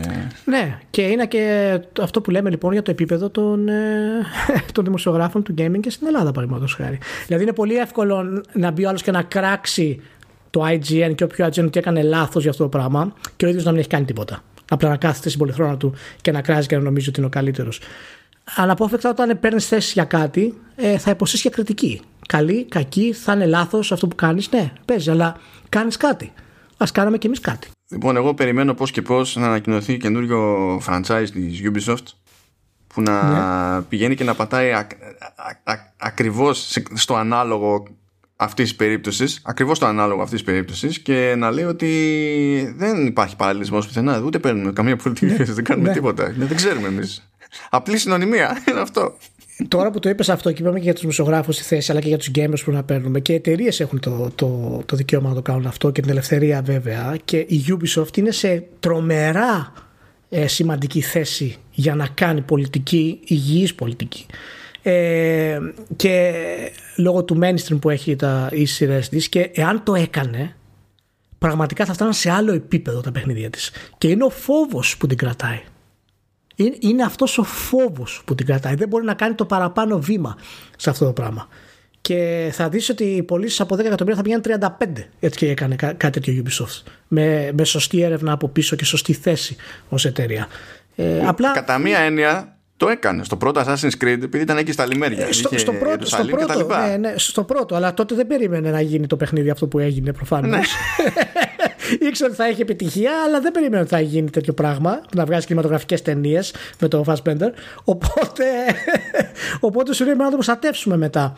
Και το καταλαβαίνω σε ένα σημείο. Απλά είναι μια από αυτές τις φορές που ξέρεις είναι σε πολύ φοβερή θέση μια εταιρεία τέτοια για να το κάνει αυτό το πράγμα. Όπως το χάρη το έκανε η Rockstar με το GTA 4 ε, που ναι μεν καθώς έχουν περάσει τα χρόνια έχει γίνει πιο γραφικό ε, στο πώς παρουσιάζει το αμερικανικό όνειρο και όλα αυτά τα πράγματα αλλά εκείνη την εποχή δεν ήταν τόσο γραφικό ήταν ένα βήμα ε, μπροστά ε, να παίζει έναν μετανάστη στην, ε, στην Αμερική Φαντάσου τώρα έτσι, μιλάμε για Αμερική και ήταν βήμα μπροστά να παίζει μετανάστη στην Αμερική. Που και η Κουτσή Μαρία είναι μετανάστη στην ουσία. Δηλαδή, ναι, ναι, ναι, ναι, ναι, ναι, Αυτό σου λέει κάποια πράγματα για, για τα σκαλώματα που έχουν εκεί γύρω και δεν την παρέχουν. Ε, ναι, ναι, είναι, είναι μέρος της κουλτούρας τους αυτές οι ταμπέλες, αυτές οι διαφορές. anyway, anyway okay. Πάμε. Λοιπόν, αυτό θα, αυτό θα φύγει γρήγορα, πιστεύω. Ε, να φύγει, γιατί έχουμε να πούμε άλλα, ε. Ναι, ναι, ναι. Λοιπόν. ε, Γενικά η AT&T που είχε αγοράσει τη Warner Media άλλαξε τα φώτα στο, στο HBO ε, τα τσούγκρισε με την ηγεσία σηκώθηκε και έφυγε η ηγεσία του HBO ο, ο Πέπλερ εκεί πέρα που ήταν 300 χρόνια ε, λανσάρισε υπηρεσίες streaming έκανε πειράματα με, με σινεμά τα έκανε να μην πω τι πως τα έκανε με τη DC τα έκανε όλα έτσι πάρα πολύ ωραία εταιρεία τηλεπικοινωνιών με, με media studio ναι. είχε δώσει δισεκατομμύρια το πήρα απόφαση ότι ήταν λίγο κακή σκέψη, ότι δεν ήταν ωραίο το τέριασμα αυτό. Και τώρα προσπαθεί να σουτάρει τη Warner Media, κατά μία έννοια. Και συμφώνησε λοιπόν με την Discovery, που μεταξύ άλλων έχει Discovery Channel, Eurosport κτλ. Να στηθεί μια νέα εταιρεία που κατά τα δύο τρίτα και κάτι ψηλά θα ανήκει στους μετόχους της AT&T αλλά δεν θα είναι μέρος της AT&T και το υπόλοιπο πηγαίνει στην Discovery. Τώρα γιατί τα λέμε εμείς όλα αυτά εδώ πέρα; Τα λέμε όλα αυτά εδώ ε, πέρα. Καλά, δεν το είχαμε πει εμείς αυτό. Τέλος πάντων, προχωρώ. Τα λέμε αυτά εδώ πέρα, διότι αν θυμάστε, υποτίθεται ότι κάποτε η Warner Bros. Games ήταν ε, για πούλημα. Και μετά ναι, ναι, αλλάξανε γνώμη. Το πιο, καυτ, το πιο καυτό κομμάτι στην αγορά ήταν. ναι, ναι, ναι. Δηλαδή, εντάξει. ναι, ναι τι, τι άλλο είχαν. Τι θα πουλά. Άμα προσπαθήσουν να πουλήσουν την DC, μπορεί να μην πιάνουν τα ίδια λεφτά έτσι που τα έχουν κάνει. δηλαδή, ξέρω εγώ, τι να πω πια. Ε, τελικά δεν θα, ε, αποφάσισαν ότι δεν θα πουλήσουν οι Warner Bros. Games, αλλά τώρα Warner Bros. Ε, Games κάτι πρέπει να γίνει γιατί είναι μέρος του Warner Media. Ναι. Και σε μια κίνηση πραγματικά δεν καταλαβαίνω για κανένα λόγο. Δεν έχει εξηγηθεί επαρκώς τι σημαίνει στην πράξη. Αλλά για μένα η ατάκα, η μία που έχουν πει είναι τρομακτική. Λέει ότι θα πουληθούν οι developers θα, θα πάνε στην καινούργια εταιρεία αλλά όχι όλοι κάποιοι θα μείνουν στην AT&T και δεν ξέρουμε ποιοι ποιοι θα, ποιοι θα μείνουν; Δεν ξέρω δεν, δεν το έχουν ξεκαθαρίσει. Σου λέει όμως ότι θα τα σπάσουμε λέει τα στούντιο και κάποια θα, πάνε, θα μείνουν με τη Warner Media και θα πάνε στη νέα εταιρεία Και κάποιοι άλλοι θα μείνουν σε εμάς εδώ με την ATT που βάζουμε τέτοιο. Περνάμε γραμμές και σας δίνουμε ίντερνετ κτλ. Καλά. Εντάξει. Κάτι, κάτι μαγειρεύουν σε αυτό το πράγμα. Κάτι μαγειρεύουν. Δηλαδή, άμα χωρίσουν τις εταιρείες από τη μία στην άλλη, θα πρέπει μία να παίρνει τα δικαιώματα από την άλλη για να βγάζει παιχνίδι ενώ ήταν μαζί πριν μερικούς μήνες, ας πούμε. Δηλαδή, θα τρελαθώ τώρα, έτσι. Θα τρελαθώ. Δεν, δεν, ξέρω, δεν, δεν ξέρω, δεν πάνε καλά βασικά στην όλη φάση. Δεν πάνε καλά. Μα, μα, μα αναφέρει μέσα και λέει η, η, η Rocksteady ας πούμε, που κάνει παιχνίδια του DC εάν έμεινε στην AT θα έπρεπε να κάνει license στο IP από την προηγούμενη εταιρεία. Τέλος πάντων, κάτι, κάτι μαγειρεύουν. Κάτι μαγειρεύουν εκεί πέρα. Κάτι Εντάξει, είναι, ναι, κάτι παρανοϊκό. Απλά ήθελα να το αναφέρουμε ναι, γιατί ναι. δεν είναι από τα κουφά των ημερών. Έτσι. Ναι, ναι. Λοιπόν, τώρα έχουμε κι άλλα. Τώρα από εδώ και πέρα έχουμε μόνο σοβαρά θέματα. Μόνο σοβαρά θέματα. Λοιπόν, πάμε εδώ. eBay. Λοιπόν, είχα πάρει χαμπάρι και το είχα πετάξει εκεί και σε ένα reading list στο, στο blog ότι έσκασε καινούρια τέλος πάντων και άλλαξαν οι κανονισμοί του eBay σχετικά με την πώληση προϊόντων που τέλος πάντων έχουν σχέση ή έχουν τα ίδια ε, σεξουαλικό περιεχόμενο κτλ. Αλλά με, μερικές μέρες αργότερα ε, διευκρινίστηκε στο περίπου τι σημαίνει αυτό και για τα games. Πριν πούμε όμως λίγο για τα games, θέλω να, να σου μεταφέρω έτσι ένα, μια λεπτομέρεια ωραία. Λέει, που είναι εκτός του gaming, έτσι. Λέει ότι γενικά δεν μπορείς ξέρω εγώ να πουλήσεις ξέρω, τσόντες, δεν μπορείς να πουλήσεις τσοντοπεριοδικά εκτός εξαιρούνται όμως τα Playboy, το Penthouse και ένα δυο άλλα γιατί έχουν λέει μεγάλο ρεύμα στους συλλέκτες να σου πω να σου πω ως ένα βαθμό είναι σωστό τα λαγουδάκια όταν τα μαζεύεις στα folders τα ολόσωμα ε, έχει, έχουν βαρύτητα αυτά. Γιατί δεν είναι τυχαίο που λες. Ποιο είναι το λαγουδάκι του 2018. Τάκ, αυτό. Ε, πρόσεξε, ε, ε, τα μπλοκάρουμε όλα, αλλά μην, μην τσακωθούμε και με τις εκδοτικές. Όλα και όλα. Όλα και όλα. και η θέση, με αυτός δεδομένο, που είναι ένα παράδειγμα με συγκεκριμένη εξαίρεση, έτσι. Η θέση και καλά της, ε, της εταιρείας είναι ότι δεν σου λέει κόβουμε. Σου λέει θέλουμε να συνεχίσουμε ε, να προσφέρουμε τέτοιου είδους υλικό σε εκείνους που έτσι κι αλλιώς το ψάχνουν και θέλουν και μπορούν να το αποκτούν νόμιμα.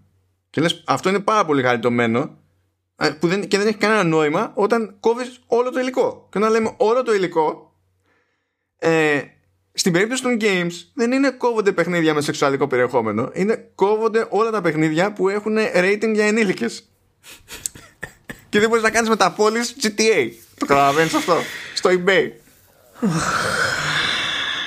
Πόσο θα τους πάρει για να καταλάβουν τι χαζομάρες είναι αυτούς που κάνουν, πιστεύεις. Δεν ξέρω. Πραγματικά δεν... δεν δηλαδή δεν, δεν καταλαβαίνω πώς, πώς γίνεται και να κάνουν σε αυτή τη χώρα με τόσο straight face αυτά τα πράγματα. Δεν μπορώ να το καταλάβω. Υπάρχει, υπάρχει αίσθηση της, ε, της πολυνομίας τα τελευταία χρόνια. Δηλαδή για να μπορέσουμε να καταλάβουμε και να ισορροπήσουμε αυτό το κύμα της ισότητας και του social justice warrior και της μη προσβολής ας πούμε ε, των κοινωνικών μας ταυτοτήτων και όλα τα λοιπά καταλαβαίνεις ότι υπάρχουν πάνω κάτω αυτά τα πράγματα έχουμε δει τρελούς νόμους έχουν αφαιρεθεί νόμοι έχουν παλέψει νόμοι από την Αμερική μέχρι τον Καναδά παραδείγματος χάρη και γίνεται ε, κόλαση μέχρι να μπορέσουμε να βρούμε ε, ένα κοινό μονοπάτι και σίγουρα θα υπάρχουν ε, ξέρεις υπερβολές πάρα πολλές. Όπως το χάρη ο καναδικός νόμος που είχε γίνει, όπου σε υποχρέωνε ως πολίτη να αναφέρεσαι στον άλλον με την ταυτότητα που εκείνος επιλέγει. Δεν έχεις δικαίωμα δηλαδή στην ουσία να πεις αυτό που θέλεις. Ο νόμος σου επιβάλλει να πεις στον άλλον με τα pronouns που θέλει. Ο νόμος, πρόσεξε, ο νόμος. Έτσι και είχε γίνει όλος ο χαμός που γίνει ο Τζόρταν Πίτερσον τότε και τα λοιπά. Και δεν είμαι σίγουρος κατά πόσο ισχύει. Ε, έχει περάσει συνολικά αυτός ο νόμος. Απλά όχι, για, να καταλάβεις, δηλαδή, ναι, για, για, να καταλάβεις το, το, το, το, τι σημαίνει αυτό το πράγμα. Οπότε είναι, ξέρεις, όλες οι εταιρείες θα το πάθουν αυτό. Είναι πολύ δύσκολο να περάσει τέτοιος νόμος γιατί είναι, είναι, είναι ξεκάθαρα αντισυνταγματικός. Πρέπει να γίνει ναι, πολύ μεγάλη ναι, ναι, ναι, να... ναι, ναι, απλά θέλω να σου πω ότι προσπάθησε να γίνει αυτό το πράγμα. Γιατί, γιατί έτσι; Γιατί δεν ξέρανε πώς να αντιμετωπίσουν ας πούμε, το χαμό που γινόταν από την ε, Αμερικανική αριστερά, ας πούμε, όπω τη θεωρούν. αυτό που σε σκοτώνει είναι ότι έχει περάσει σε πανεπιστήμια. Σε πανεπιστήμια, ναι, ναι, of all ναι, things. Σε πανεπιστήμια. Σε, σε πανεπιστήμια. Και είναι, και είναι μία από τις συζητήσεις που γίνεται συχνά, ρε παιδί μου, ότι δυστυχώς ε, αυτό το κύμα ε, τη άκρα αριστερά, ας πούμε, που δημιουργεί στην ουσία ανισότητα και μίσος, ενώ προσπαθεί να κάνει το αντίθετο, ε, έχει δυστυχώς ξεκινήσει από τα πανεπιστήμια, που είναι η πηγή της παγκόσμιας γνώσης.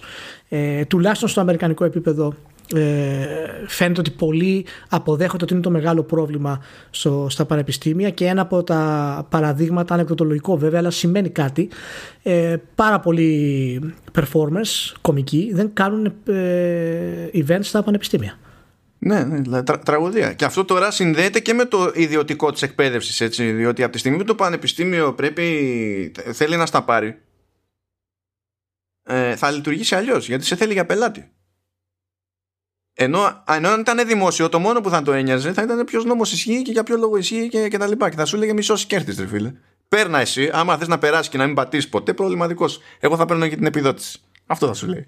Ενώ εκεί δεν είναι έτσι. Δεν είναι, δεν είναι έτσι. Και πραγματικά θέλω να δω το, το είπε πώς θα καταφέρει στην ουσία να.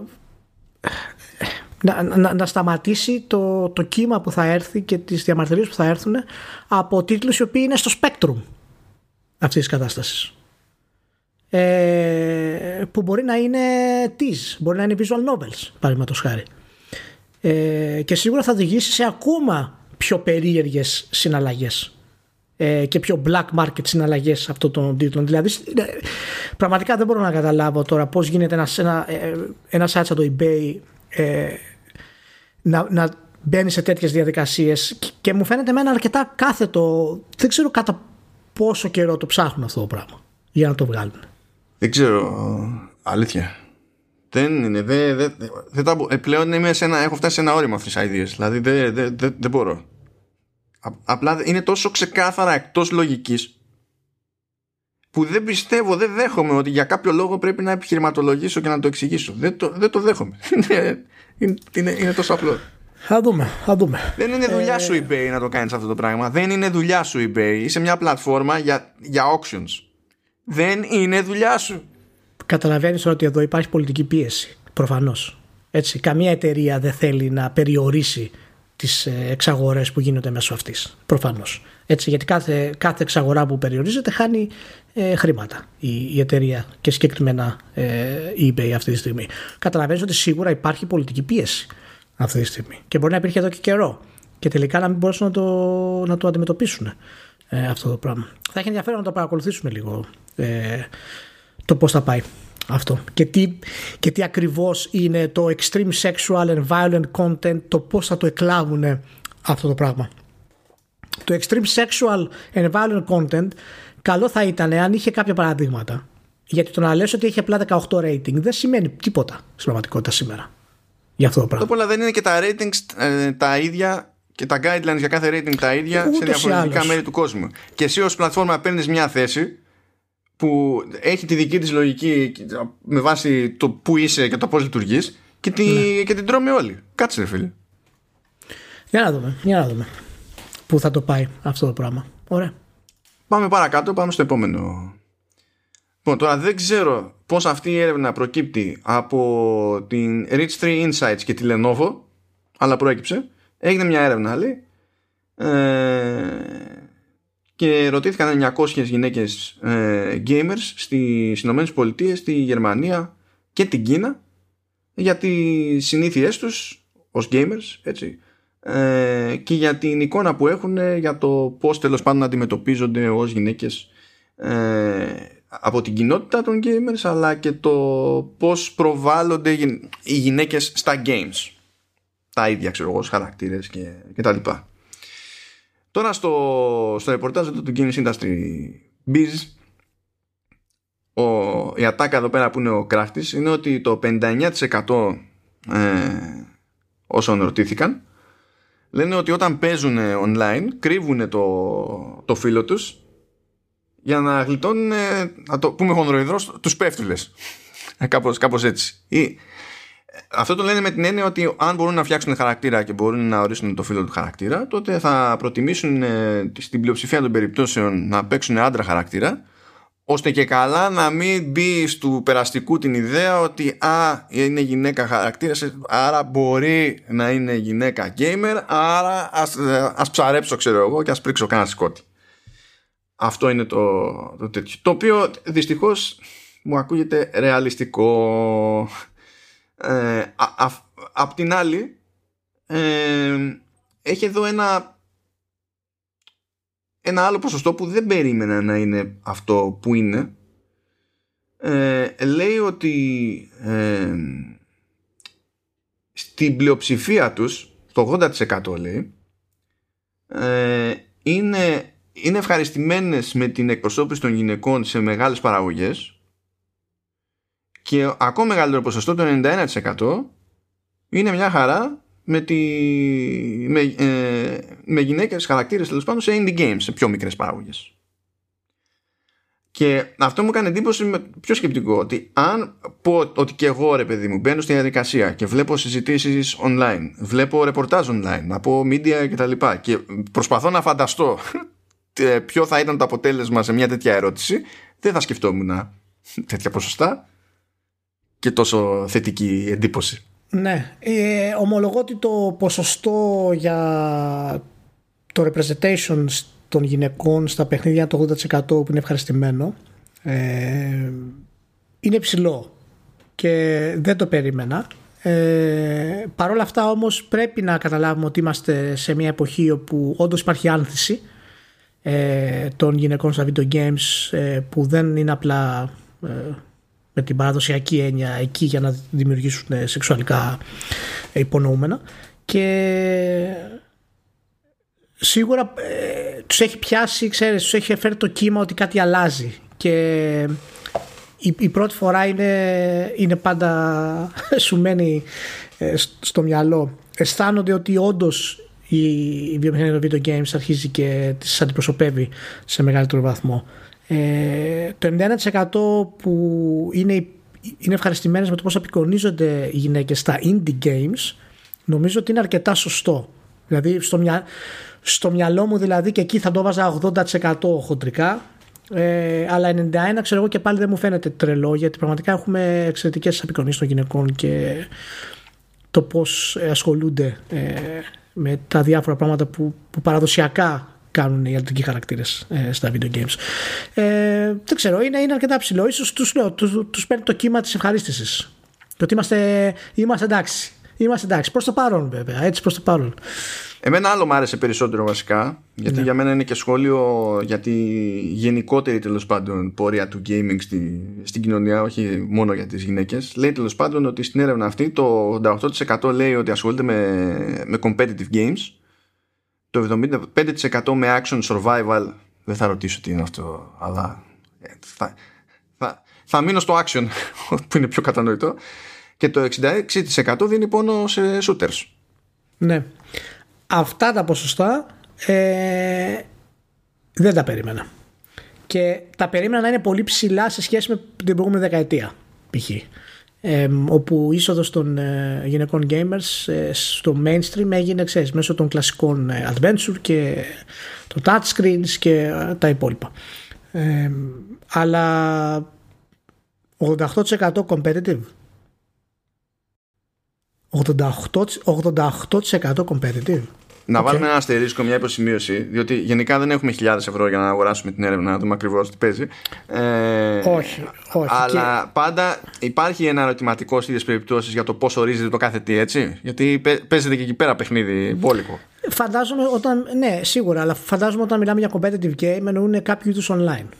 Ε, και εγώ αυτό φαντάζομαι, αλλά you never know. Υπάρχει ένας ένας δεύτερος ρίσκο που θέλω να βάλω σε αυτό είναι ότι δεν μας αναφέρει τις ε, ηλικίες.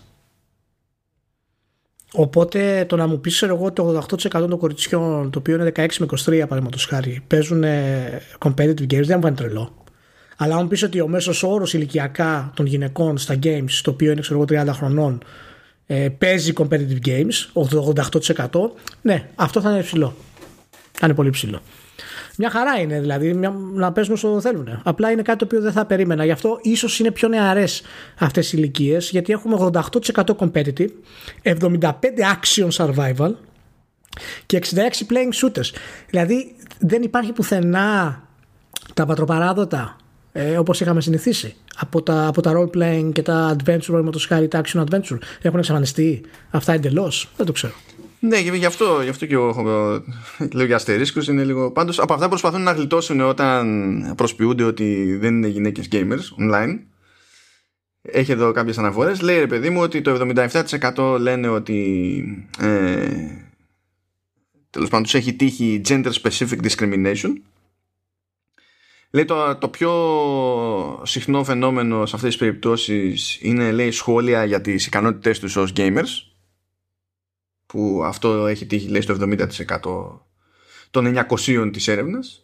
Ε, gatekeeping στο 65% με τη λογική ότι αν υπάρχει κάποιο group, κάποια ομάδα, κάποιο guild, κάτι και τα λοιπά σφίγγεται ε, να σε δεχτεί να σε βάλει μέσα ε, έτσι και ε, πάρει χαμπάρι ότι είσαι γυναίκα. Ε, τώρα εντάξει πατρονάρισμα 50% αυτό δεν ξέρω πώς να το πρωτοζυγίσω είναι, ε, είναι δυστυχώς ε, τα νούμερα αυτά είναι αρκετά ρεαλιστικά σε σχέση με άλλες έρευνες που έχω δει τα, τα τελευταία δύο χρόνια. Ναι, απλά το, στο, στο, στο, πατρονάρισμα, στο πατρονάρισμα, δηλαδή τα άλλα δύο μου είναι πιο σαφή φαινόμενα. Το, το πατρονάρισμα και το τι σημαίνει σε κάθε περίπτωση, σε διαφορετικές γλώσσες, σε διαφορε... Ε, μου φαίνεται λίγο πιο φλού, οπότε μέσα στο μυαλό μου δεν μπορώ να το κάνω κάτι απόλυτα ναι. συγκεκριμένο, όσο μπορώ να κάνω τα άλλα δύο αν το πάρουμε από το τι σημαίνει χοντρικά στα MMO παραδείγματος χάρη είναι ότι ξέρεις εντάξει μην ανησυχείς θα σε βοηθήσουμε και είναι λίγο δύσκολο αυτό που θες να κάνεις ε, ενώ είναι expert η παίχτρια ας πούμε στο χαρακτήρα της. Και αυτό φαίνεται αρκετά ε, ανεκδοτολογικά το αναφέρω προσωπικά αλλά και από έρευνες που έχω διαβάσει ειδικότερα για το online κόσμο και πώς συμπεριφέρονται τις γυναίκες μέσα αυτά τα νούμερα μάλλον εγώ θα πρέπει να είναι πολύ χαμηλότερα πλέον. Πολύ, κάπως χαμηλότερα ας το πω έτσι.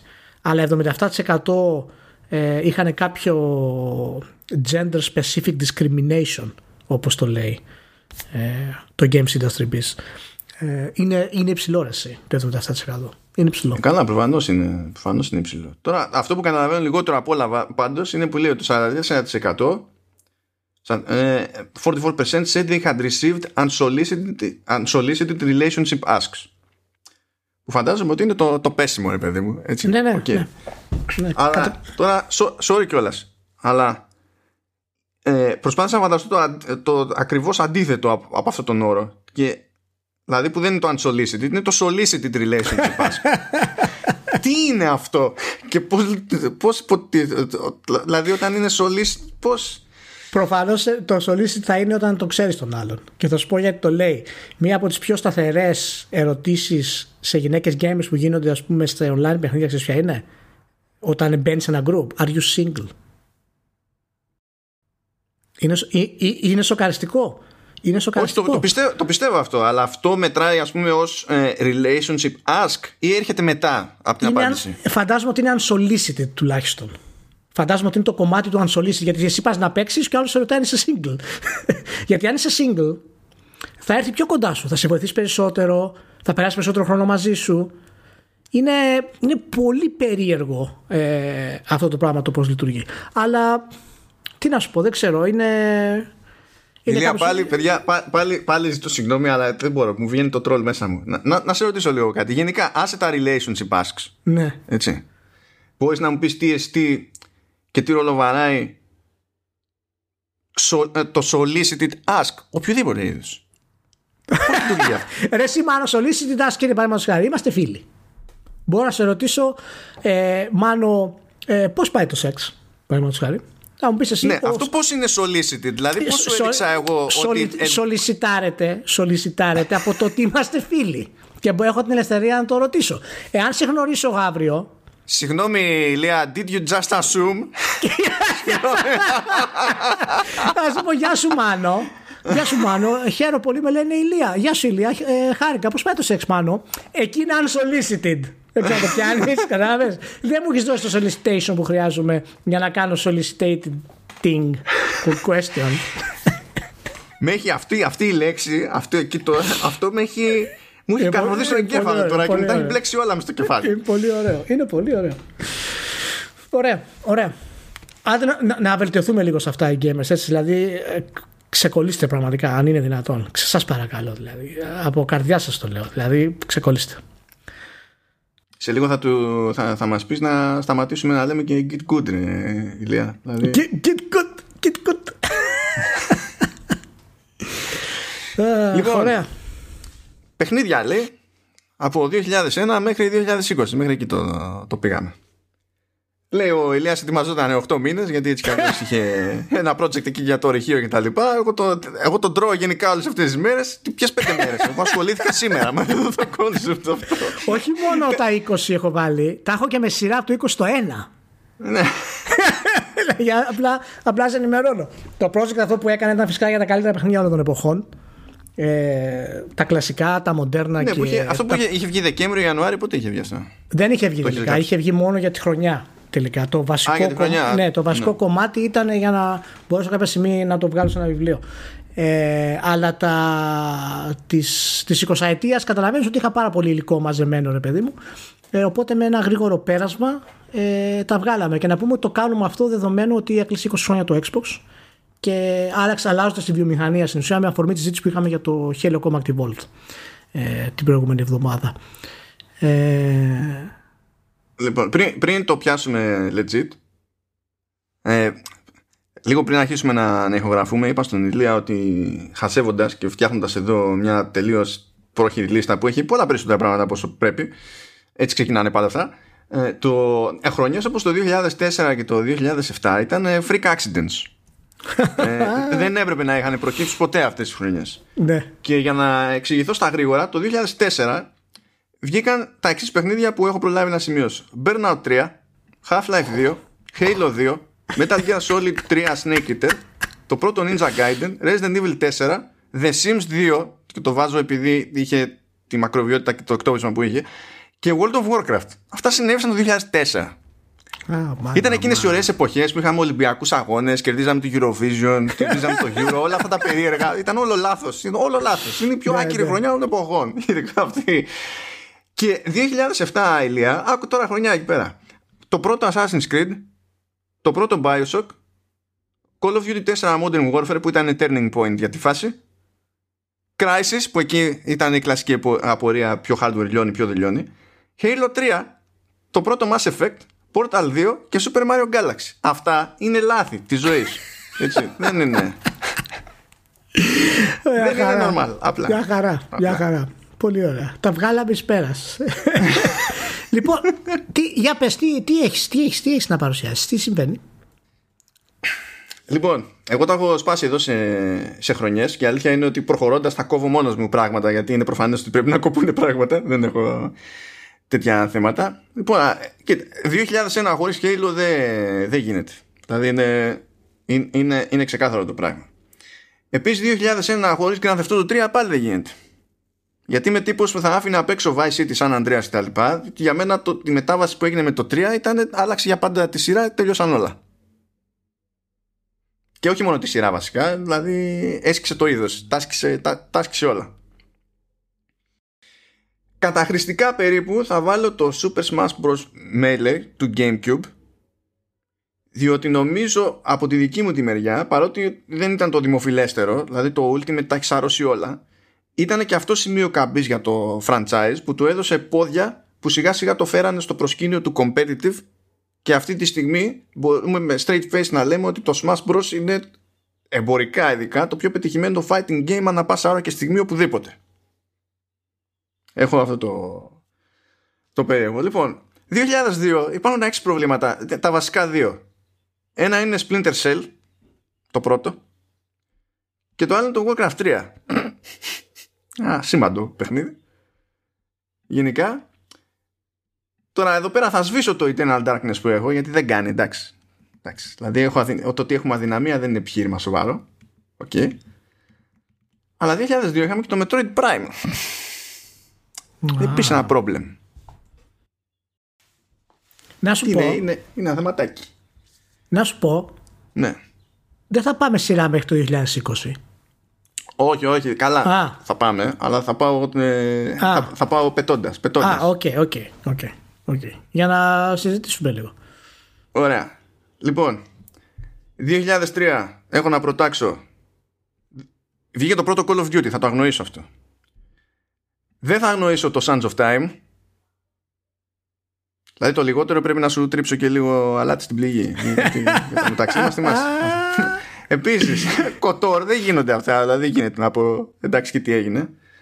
Για να σπάσω κάτι μπάλες, θα πω ότι θα σνομπάρω το The Wind Waker παρότι είμαι μεγάλος φαν. Και θα το περάσουμε από εκεί. Τώρα, τέσσερα τα είπαμε, αλλά να σου πω κάτι. Η, η, φα, η φάση είναι Resident Evil 4, Ninja Gaiden, Metal Gear 3 και, ε, και Half-Life 2. Θα σνοπάρω το Halo 2, θα σνοπάρω το Burnout και το The Sims. Α, ναι, δυστυχώς δεν μπορώ να σνοπάρω το World of Warcraft. Ό, όσο και να το σχένομαι, δεν γίνεται να το σνοπάρω. και τη μια. και τη μια. 2005 είχαμε Guitar Hero, το θυμάσαι το φαινόμενο Ηλία; Το θυμάμαι και με πονάει γιατί δεν το έχω, δεν κατάφερα να μπει στη λίστα. και είναι δεν είναι ποσότητα που αγνοείται εύκολα. Δεν έχει σημασία τώρα πώς μας έκανε. Όχι. Μιλάμε γινόταν της κακομήρα. Έτσι, δηλαδή της κακομήρα. Πολύ Τι άλλο σημαντικό. λέγαμε το, το Να- πρώτο να- 2000, ε, το, το, Να πω, το για 2005. το, να πω για Πες, το sorry, Guitar ναι. Hero ότι δεν, το, έβ- δεν μπήκε στη δική μου κοσάδα για τα 20 γιατί δεν είχε τη διάρκεια σ- σαν στη βιομηχανία μέχρι σήμερα που θα ήθελα. Αλλά είναι, είναι, είναι ρόκι επιχείρημα αυτό. Δηλαδή ε, είναι ό,τι καλύτερο μπορούσα να κάνω για να, για να μπορέσω να δικαιολογήσω να μην το βάλω. Για πάμε. Λοιπόν, θα σνομπάρω το Chaos Theory ακριβώς επειδή βάλα το πρώτο Splinter Cell και δεν θα γεμίσουμε εδώ πέρα Splinter Cell. Ναι. 2005 είχε Shadow of the Colossus, Ηλία. Δεν ξέρω αν αυτός σου φάνηκε μακροβιότερο από το Guitar Hero ως, ως εμπορική οντότητα. Δεν ξέρω. Σ- Σταμάτα γιατί ούτε αυτό τα κατάφερα. είχε, το, είχε το Forza Motorsport δύσκολα γνωρίζετε αυτό. Το Ωραίο. πρώτο. Και υπήρχε και το πρώτο God of War επίσης δύσκολα γνωρίζετε αυτό. 2006 Gears of War και θα μείνω εκεί. Δεν θα βάλω το Okami μέσα και ξέρεις πώς το με πονάει αυτό. Το ξέρεις. 2007 Assassin's Creed, Halo 3, Mass Effect, Mario Galaxy. Τα υπόλοιπα θα σνομπάρω. Ακόμα και το Modern Warfare θα, θα, θα σνομπάρω για, για πάρτι σου ηλία. Ακόμα και αυτό. Εντάξει. 2008 Τώρα εδώ μπορώ να σνομπάρω τα πάντα η αλήθεια είναι. Ο- Μάλλον δεν μπορώ να σνομπάρω καν αυτό το 4 Ναι. Αλλά να σου πω τι backups έχω Είναι η Gears of War 2 που δεν πρέπει να είναι εκεί Το σβήνουμε Ναι. Ναι. Υπάρχει το Fallout 3 που είναι πιο debatable Ναι. Και αυτό που είναι ακόμη πιο debatable είναι το Metal Gear Solid 4 Ε, αυτό είναι πολύ debatable. Αυτό είναι, Ναι, πολύ ναι, debatable. είναι πολύ debatable.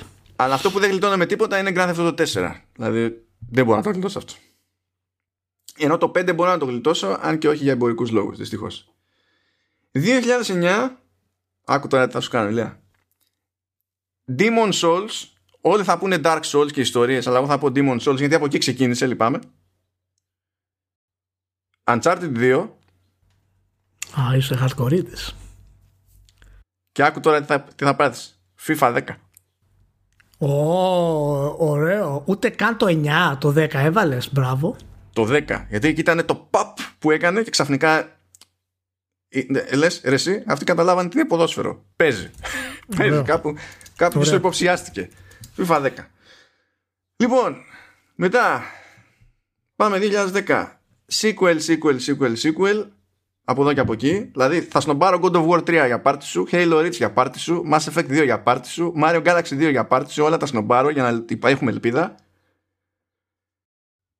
Και θα κρατήσω Bayonetta γιατί έτσι μου γουστάρει και Final Fantasy 14 γιατί είναι περίπτωση φαινόμενου. Παρότι το 2010 που ξεκίνησε ήταν δηλαδή μία που ξεκίνησε και μία που πέθανε. Αλλά θα το πάρω στην ολότητά του. 2011 ε, ε, νιώθω αναγκασμένος να βάλω το Minecraft. Ωραίο. 2012 θα βάλω για την πάρτι μου το Xenoblade Chronicles και για την πάρτι σου το Persona 4 Golden. με σκοτώνεις. Με Απλά για την σκοτώ- αλήθεια. Απλά για την με, σκο... αλήθεια. με σκοτώνεις γιατί δεν, δεν κατάφερε να, να είναι στην 20 μου το Persona 4. Για να καταλάβετε πόσο δύσκολο, πόσο δύσκολο είναι αυτό. Oh. Ε, ναι, καλά τώρα. Αν είχα εγώ το χρόνο να αρχίσω να κόβω Ε, ναι, ναι, στα σοβαρά, εντάξει. θα είχε γίνει μεγα, μεγαλύτερη σφαγή από εδώ πέρα. Ναι, έτσι. ναι. Όχι, όχι, εσύ Δηλαδή- τα, πάρεις, εσύ τα παίρνεις ανα, ανά χρόνο το οποίο είναι ωραίο. Εγώ θα βγάλω μια λίστα με τα 20, οπότε έχουμε και τις δύο μεριές. Είναι, λειτουργεί καλύτερα έτσι. Για να ακούσει και ο κόσμος πράγματα τα οποία δεν έχω βάλει καν εγώ. 2013 έχω σημειώσει GTA 5 απλά για αυτό που έχει συμβεί από τότε μέχρι σήμερα. Όχι επειδή το GTA 5 είναι τόσο ανεπανάληπτο highlight, αλλά με αυτό που έχει πετύχει είναι φαινόμενο. Δεν μπορείς να πεις ότι είναι φαινόμενο. Και δεν σε ρωτάει. Αλλά το 2013 είχε το The Last of Us. Πακέτο. Packetation. Δηλαδή, Κα- αυτό. Packetation. 2014 κάνω ότι δεν υπάρχει γιατί είχα σημειώσει μόνο το Dark Souls 2. Πρόβλημά Ωραία. σας, το σνομπάρω. Είπαμε. Demon Souls, το καλύψαμε αυτό. Τώρα 2015 δεν θα σου πω τι θα σνομπάρω. Έχω σνομπάρει εδώ διάφορα, αλλά επιβιώνει το The Witcher 3. Προβλέπε. Α, πολύ ωραία. Προβλέπε, θέλω να πιστεύω. Προβλέπε. ναι, προβλέπε. 2016 θα το βάλω για να το κόψουμε μετά και σε, σε άλλη εκπομπή να αλλάξουμε γνώμη και να το ξεκόψουμε το Uncharted 4 γιατί επίσης έτσι μου γουστάρει 2017 λοιπόν κάτσε να δεις τώρα ύπουλα πρώτα απ' όλα Breath of the Wild απλά πράγματα Άμαν, Έτσι. άμαν. Υπάρχει Super Mario Odyssey πακέτο γιατί βγήκαν το ίδιο Άμαν, χρόνο, χρόνο άμαν. αυτά Γιατί είναι Nintendo, γι' αυτό. Γιατί μόνο, η- μόνο η, η Nintendo τα βγάζει παιχνίδια για τα καλύτερα των εποχών, τα βγάζει δύο-δύο. Δεν κάνει, δεν τα βγάζει ένα-ένα. Τώρα θα κόψω ενώ το έχω γράψει εδώ. Θα κόψω παρότι θα πονέσουμε και οι δύο το Persona 5. Το κόβω. θα κόψω το Original Sin 2 για τον πόνο. Θα κόψω το What Remains of Edith Finch που το έβαλα συμβολικά επειδή είναι η απαρχή της Annapurna Games. Μόνο, ε, Annapurna Interactive. Μόνο και μόνο για να πονάμε εμείς. Αλλά θα βάλω τον Nier Automata γιατί ο πόνος πρέπει να έχει stop. Δηλαδή πρέπει να το βάλουμε τον Nier Automata. 2018 Αγαπητέ Ηλία αισθάνθηκα ότι έπρεπε κάτι να μπει με. Όχι, δεύτερο μερόδε είναι αυτό. Λίγο καταχρηστικά έχω βάλει εδώ Forza Horizon 4, αλλά μπορώ να ζήσω και χωρίς. Οκ. Δεκτό. Ε, λοιπόν, Red Dead Redemption 2. Οκ. Ψιλο obvious. Δεύτερο Smash Bros. το Ultimate, γιατί αυτό από μόνο του είναι πια φαινόμενο. Μμμ. Δεν υπάρχει παιχνίδι στην τρέχουσα γενιά που έχει πουλήσει παραπάνω από αυτό και να έχει βγει σε αυτή τη γενιά έτσι. Δεν μετράμε τη TA που δεν ξέρεις σε ποια γενιά είναι. Ναι. Ε, και κολλείω λίγο με το reboot του God of War, ξέρεις, από την άποψη ότι ήταν ε, λίγο επική προσπάθεια πίσω από την επιβίωση Ναι. τέλος πάντων και Ισχύει. αναβίωση του franchise. Ισχύει. 2019 μπορώ να διαγράψω τα πάντα, δεν έχει σημασία τι έχω γράψει εδώ πέρα, ας το αφήσουμε. Και 2020 δεν προχωράει η ζωή χωρίς The Last of Us Part 2 και Animal Crossing New Horizons. έχω κι άλλα, Σωστό. αλλά δεν προχωράει η ζωή τώρα χωρίς αυτά. Τι να γίνει. Σωστό. Σωστό. Σωστό. Σωστό. Πολύ καλό. Πολύ καλό. Φυσικά, αν μπορούσες να τα κάψεις όλα αυτά και να τα κάνεις edit θα είχαμε και διαφορετικές ε, τέτοιες αλλά Δεν για ένα προλάβαινα, χρόνο δεν και τα προλάβαινα. λοιπά νομίζω όχι όχι είναι πολύ καλά ε, και, εντάξει και κάποια πονάνε πολύ που δεν μπήκανε μ' άρεσε λίγο έτσι η Splinter Cell η, η επιλογή ε, που έκανες για τον χρόνο ε, εγώ θα πάρω μια διαφορετική οπτική και θ- έχω κάνει τα 20 καλύτερα των τελευταίων 20 χρόνων μεταξύ τους όχι απλά χρονιά Οπότε καταλαβαίνετε ότι έχω κόψει πάρα πολύ πράγμα το οποίο θα ήταν ε, μέσα στη χρονιά του ή σε πέντε χρόνια ας πούμε διάρκεια ως παιχνίδι. Ε, και η λίστα βασικά αφορά το είπα και στο μάλλον αυτό εκτός ε, είναι ποια παιχνίδια συνδυάζουν καλύτερα την ε, ποιότητά τους ε, στο gameplay και σε ό,τι καταφέρουν και θέλουν να κάνουν δηλαδή με την σημασία τους στη βιομηχανία και αυτά τα έβαλα σε σειρά ε, την οποία θα τα πούμε αυτή τη στιγμή. Ε, Έχει αρχίσει να λυγίζει ήδη, αλλά για να Ναι, πετύχει το, ναι. το απόλυτο το, το εφέ, απλά δεν ξέρω αν το μυρίστηκε, αλλά από το 2020 έκοψα και το Persona 5 Royal. ναι, το ξέρω. Εμένα δεν μπήκε καν μέσα σου λέω. Ε, τα, τα, τα, εντάξει. τα persona για να καταλάβεις το, ε, το τέτοιο. Λοιπόν, ε, οπότε δεν είναι απαραίτητα τα καλύτερα παιχνίδια από άποψη gameplay μόνο, αλλά και γενικά το πόσο σημαντικά και πόσο έχουν επηρεάσει τη βιομηχανία σε διάφορα επίπεδα. Φυσικά ε, η σημασία τους έχει μπει ανάλογα με το πώς εν τέλει έχουν επηρεάσει τόσο τους gamers όσο και το είδος που αντιπροσωπεύουν όσο και το ξέρω εγώ αν είναι καλά στο σενάριο αν είναι καλά δηλαδή είναι λίγο αρκετά μπερδεμένο και πολύπλοκο με το όλο πράγμα. Οπότε αν λείπουν πράγματα να ξέρετε ότι έχω πονέσει πάρα πολύ και περισσότερο από εσάς που με ακούτε ότι τα έχω, δεν τα έχω βάλει. Λοιπόν ξεκινάω από 20 20 βάζω Mass Effect 2 19 βάζω το Resident Evil 4 18 βάζω Super Mario Odyssey. 17 βάζω Bloodborne 16 Silent Hill 2 15 Dark Souls 14 Bioshock Α, ναι, σωστά Silent Hill 2. Αυτό γιατί το, το έβαλα, το 2001. ναι, 13 Deus Ex 12 Halo Combat Evolved 11 The Sims 10 World of Warcraft Όπα, όπα, τσιτ. Το πρώτο The Sims είναι από δεκαετία 90. Τσιτ, τσιτ. Όχι ρε. Αμέ. Αυτό το έκανα double check. Γιατί και εγώ ήθελα να βάλω το πρώτο Sims, αλλά έβαλα το 2 επειδή ήταν ε, εκτός αναλογίας. Κάπου το έχασα στο τέτοιο τότε, στα τέτοια. Οπότε βγάλε το Sims τότε. Ορίστε, ορίστε σου, σου δημιουργώ vacancies για να βάλεις περσόνα. Έλα. Ρε, όχι ρε, εσύ 2000 βγήκε, Φεβρουαρι 4. Εμείς πιάνουμε το 2001. Και 2000 είναι στη δεκαετία των 90s, παιδιά, δεν ακούω κουβέντα. Ε. Ναι, ναι, εντάξει, εγώ, εγώ έπιασα από το 2 με το μπήκε το 2000 και μετά. Έχω Εντάξει, καλά. καλά. Ε, λοιπόν, 10 World of Warcraft, ξαναλέω, 20 Mass Effect 2, 19 Resident Evil 4, 18 Super Mario Odyssey, 17 Bloodborne, 16 Silent Hill 2, 15 Dark Souls, 14 Bioshock, 13 Deus Ex, 12 Halo Combat Evolved, 11 Sims, 10 World of Warcraft. Λοιπόν, 9 GTA 3. Και 8 Wii Sports. Α, για το φαινόμενο, ναι, ναι, ναι. 7 Fortnite. Ναι.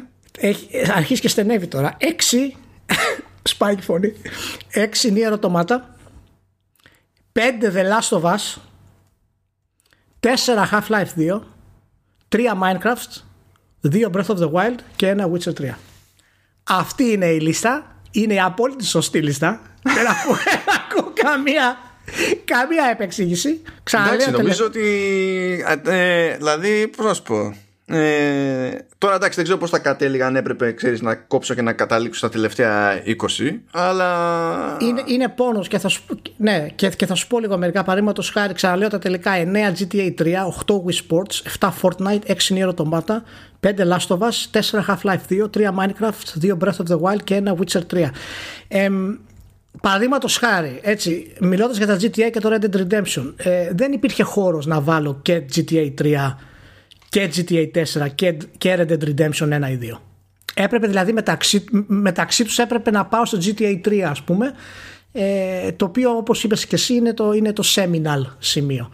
Ε, το Wii Sports φυσικά είναι το ίδιο, το Fortnite έχουν το ίδιο concept γιατί η σημασία τους στη βιομηχανία αλλά και το gameplay προσφέρουν είναι πραγματικά απίστευτο και μοναδικό. Ε, εντάξει, το πώς έχουν εξελιχθεί βέβαια το Fortnite δεν έχει καμία σχέση με πώς ξεκίνησε, αλλά καταλαβαίνεις τι θέλω να πω. Ε, είχα το, το Last of Us το είχα αρκετά υψηλά. Ε, τον Νέο Ρωτώματα δεν το είχα στη, στη δεκάδα για τα, για τα 20 δεδομένου του πώς εξελίχθηκε η όλη διαδικασία και το πώς έχει αντέξει το χρόνο ε, για μένα το, το, το, έβαλα μέσα γιατί παραμένει η, το πιο σημαντικό μας βήμα ως βιομηχανία για να συνδυάσουμε το τι κάνουμε ως games και το πώς λέμε ιστορίες. Και ένα από τα σημαντικότερα πράγματα είναι και το Bioshock αυτό και το Deus Ex που δεν χρησιμοποιούν παραδοσιακές κινηματογραφικές νόρμες. Και το Deus Ex 2000 δεν ήταν. Ναι, ναι, και το Deus Ex ήταν 2000. Ε, cutscenes ε, που χρησιμοποιούν τα games, exposition και μπλα μπλα και τα λοιπά. Ε, και είναι από τους λόγους το οποίο ανέβηκε τόσο ψηλά το, το, το Nier Automata ε, πέρα φυσικά από το αισθητικό του κομμάτι. Είχα μια αρκετή σκέψη μεταξύ του Last of Us και του Half-Life 2 αλλά εν τέλει το gameplay του Half-Life 2 νικάει. Δηλαδή αν, αν τα πω ότι οριακά το Last of Us ίσως είναι καλύτερο σε θέματα storytelling από το Half-Life 2 ο τρόπος που λέει την ιστορία του Half-Life σε συνδυασμό με το gameplay του παραμένει δεν ξέρω μπορείς να σκεφτείς κάτι που το έχει φτάσει σε αυτό σήμερα ας πούμε; Όχι, αυτό που περιμένω για να, να ολοκληρώσεις για να το σχολιάσω, γιατί συνδέεται με όλο αυτό, είναι ότι το πρόβλημα και το ζόρι είναι όταν μπλέκεις με, την, ε, με το τι επιρροή είχε. Διότι αν, βασισ... αν στηριχθείς ε, περισσότερο σε αυτό ως κριτήριο, τότε μπορείς να γυρίσεις και να πεις και να επιχειρηματολογείς τα σοβαρά ότι το Breath of the Wild είναι υπερπαιχνίδαρος αλλά τέσσερα χρόνια αργότερα ανάδεμα και αν έχει επηρεάσει ε, κάτι ναι. παραπέρα ιδιαίτερα. Οι τελευταίες τέσσερις θέσεις, να σου πω την αλήθεια που βγαίνουν, που είναι το Half-Life για μένα, το Minecraft, το Breath of the Wild και το Witcher 3, ε, είναι, είναι πιο μονόπατες σαν επιλογές. Γιατί είναι τόσο ασύλληπτα καλές σε αυτό που κάνουν, που από μόνοι σου είναι σταθμός και ας μην επηρεάσει απαραίτητα τη βιομηχανία με την παραδοσιακή έννοια. Ε, Παραδείγματος χάρη, ε, το Half-Life 2, και γι' αυτό σε ρώτησα αν έχεις σκεφτεί κάτι αντίστοιχο, επηρέασε ολόκληρη τη βιομηχανία σε πάρα πολλούς ε, Ναι, ναι, η επιρροή του. Μα, να σου πω κάτι. Το Resident Evil 4 έχει επηρεάσει περισσότερο τη βιομηχανία από το The Last of Us σε επίπεδο μηχανισμών, προσεγγίσεων κτλ. που έχουν επεκταθεί σε άλλα είδη, ναι. σε άλλους δημιουργούς. Αλλά, ναι, ναι, ναι, ναι, Αλλά παρόλα αυτά δεν έχουμε ξαναδεί ποτέ Half-Life 2. Ναι. Και είναι, είναι ο λόγος που αφήνω μέσα το ε, δικαιολογότερος πάντων σε ένα βαθμό την παρουσία του Breath of the Wild. Δηλαδή είναι τόσο υπερβατικός σχεδιασμός του που δεν θα δούμε ποτέ κάτι αντίστοιχο. Παρά μόνο από την Nintendo. Δηλαδή όταν κάτι είναι τόσο καλό δεν μπορεί να το, να το μιμηθεί κανένας. Και αυτό εν τέλει νικάει ε, στα τελευταία κομμάτια της, ε, της λίστας και όπως ξαναλέω είναι, είναι σχετικά μονόπατο αυτό πάει πιο πολύ στο τι κάνουν τόσο καλά ε, σε αυτό το κομμάτι. Ε, και το ίδιο ισχύει για το Witcher 3, το οποίο το, το, το Witcher 3 το, το, το, βάζω στην κορυφή γιατί θεωρώ ότι είναι η καλύτερη ε, εκπροσώπηση των σημαντικότερων κομματιών της βιομηχανίας. Δηλαδή από θέματα, ο συνδυασμός τους εννοώ έτσι. Υπάρχουν παιδιά που λένε καλύτερα ε, story από το Witcher 3. Αλλά ο συνδυασμός του κορυφαίου είδους βιομηχανίας μας, του open world, με το action και το action RPG, το πώς αλλάζει την ιστορία, το writing, το characterization, τη σκηνοθεσία, όλα μαζί αυτά τα κομμάτια, πιστεύω ότι το Witcher 3 τα συνδυάζει καλύτερα από οποιονδήποτε τίτλο έχει υπάρξει ποτέ. Ε, καλά, και ποτέ είναι, είναι και από τους τίτλους τους υποψήφιου για μένα για τα καλύτερα παιχνίδια των εποχών. Ε, αλλά σίγουρα στην 20 ετία νομίζω συνδυάζει τα πράγματα καλύτερα από οποιοδήποτε τίτλο και γι' αυτό είναι για μένα στη, στην κορυφή. Ε, το Halo ήθελα να το βάλω μέσα στη δεκάδα, αλλά δεν μου έβγαινε. Δεν ξέρω αν θα το έβαζες παραπάνω θα, θα, θα, θα παίρναγε το Sims, το World of Warcraft, το GTA 3, το Wii Sports, το Fortnite, παραδείγματος χάρη το Halo.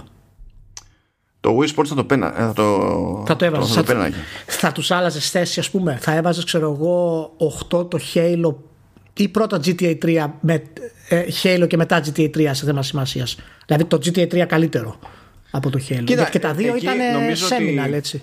Ότι Halo, GTA 3 και Half-Life 2 μπορείς να πεις ότι για το τι έφεραν στα είδη τους πρέπει σηκώνει να αντιμετωπιστούν και λίγο ισότιμα. Ήταν turning point σοβαρά το καθένα για τη μεριά του όμως. Δηλαδή, OK, okay, ξέρω εγώ. Στο, το Wii Sports θα το πέταγα στην τελική άμα σφιγγόμουν. Διότι ναι ήταν φαινόμενο, αλλά εκτός ότι είχε cheat, ήταν bundled με το, με το hardware. Ε, ξεκίνησε ένα ρεύμα που βλέπαμε εκεί πέρα ένα μάτσο εταιρείας να βγάζουν παιχνίδια που ήταν συλλογή από mini games κτλ. Αλλά αυτός τελική δεν πήγε πουθενά. Ήταν ένα, ένα gimmick που καβάλισε ένα κύμα που είχε διάρκεια. Αυτό, αλλά μέχρι εκεί ε, ήταν. Απλά είναι, φοβερό. Το, το, το Wii είναι σημαντική θέση που ελάχιστοι τίτλοι το έχουν κάνει στην ιστορία να μεγαλώσει την αγορά των video games. Είναι δηλαδή στα επίπεδα του Pac-Man, παραδείγματος χάρη. Ε, Ω σημασία ε, το Wii Sports. Γι' αυτό το είχα βάλει τόσο ψηλά. Παρόλα αυτά όμως, νομίζω ότι και να κάνω αυτό που λες και να βάλω παραδείγματος το Halo στο 8, να βάλω το Wii Sports στο 12, μία θέση πάνω από το Deus Ex, αλλά μία θέση κάτω από το Sims, γιατί η επιρροή του Sims φαίνεται ακόμα και σήμερα. Δηλαδή δημιούργησε κατηγορίες παιχνιδιών που οι γυναίκες παίζουν ε, μέσω των, ε, των Sims ε, και φυσικά πολλές γυναίκες σήμερα πολύ περισσότερο παίζουν strategy, κλασικά adventures αλλά ακόμα και RPGs ε, που τα Sims είναι υπό μία έννοια. Και μπορείς να πεις κιόλας ότι κατά μία έννοια, ρε παιδί μου, ε, οι, αυτές οι κατηγορίες που έχουμε τώρα με τα διάφορα simulators, Edge Simulator, ε, Burger Simulator, Potato Simulator, δεν έχει ναι. σημασία, που κάνεις ένα... Ναι. ένα ναι. Ε, μπαίνεις σε μια λούπα που είναι mundane και μπορεί να είναι και κάτι καθημερινό με χιούμορ ή όχι κτλ. Μπορείς να πεις ότι ενώ δεν φαίνεται με τη μία είναι μια προ, λογική προέκταση της πόρτας που άνοιξε το The Sims. Ναι, ισχύει. ισχύει. Είναι, δηλαδή η επιρροή του Sims είναι πάρα πολύ μεγάλη. Ε, το έβαλα μία θέση κάτω από το World of Warcraft γιατί πιστεύω ότι εν τέλει όπως εξελίχθηκε το πράγμα ε, το World of Warcraft είναι πιο σημαντικό για την επέκταση ε, της βιομηχανίας ε, και σε όλα τα, τα επίπεδα δεδομένου ότι τρέχει ακόμα σε σχέση με το The Sims που έχει ξεσταματήσει ε, στην ουσία. Περιμένουμε ίσως κάποιο sequel. Όχι, ξέρεις τι αλήθεια θα έκανα έτσι. Αν έπρεπε να έχω ένα MMO στη λίστα, θα πέταγα το Warcraft και θα κράταγα το, το Final Fantasy 14. Μόνο και μόνο για να, για να, το... γίνει, να ξεκινήσει Riot. Μόνο ναι, ναι. είναι, είναι, είναι, είναι, σωστό, είναι σωστό αυτό που λες για να γίνει κόντρα και τα λοιπά. Απλά σε θέματα pop culture αναγκαστικά πρέπει να νικήσει το World of Warcraft νομίζω. Ναι, ναι, ναι. Σε, σε, τέτοια βάση εννοείται ότι η λογική επιλογή είναι το WoW. Το, το GTA 3 το έβαζες πάνω από το Halo ή κάτω; Δηλαδή ε, έχω 9 το GTA 3 τώρα και 8 το Halo. Ε, θα το. Με πόνο καρδιά το έβαζα πάνω από το Halo. Διότι το, okay. Ναι, το Halo ήταν. Ε, ε, κάτσε να το θυμηθώ. Για sorry.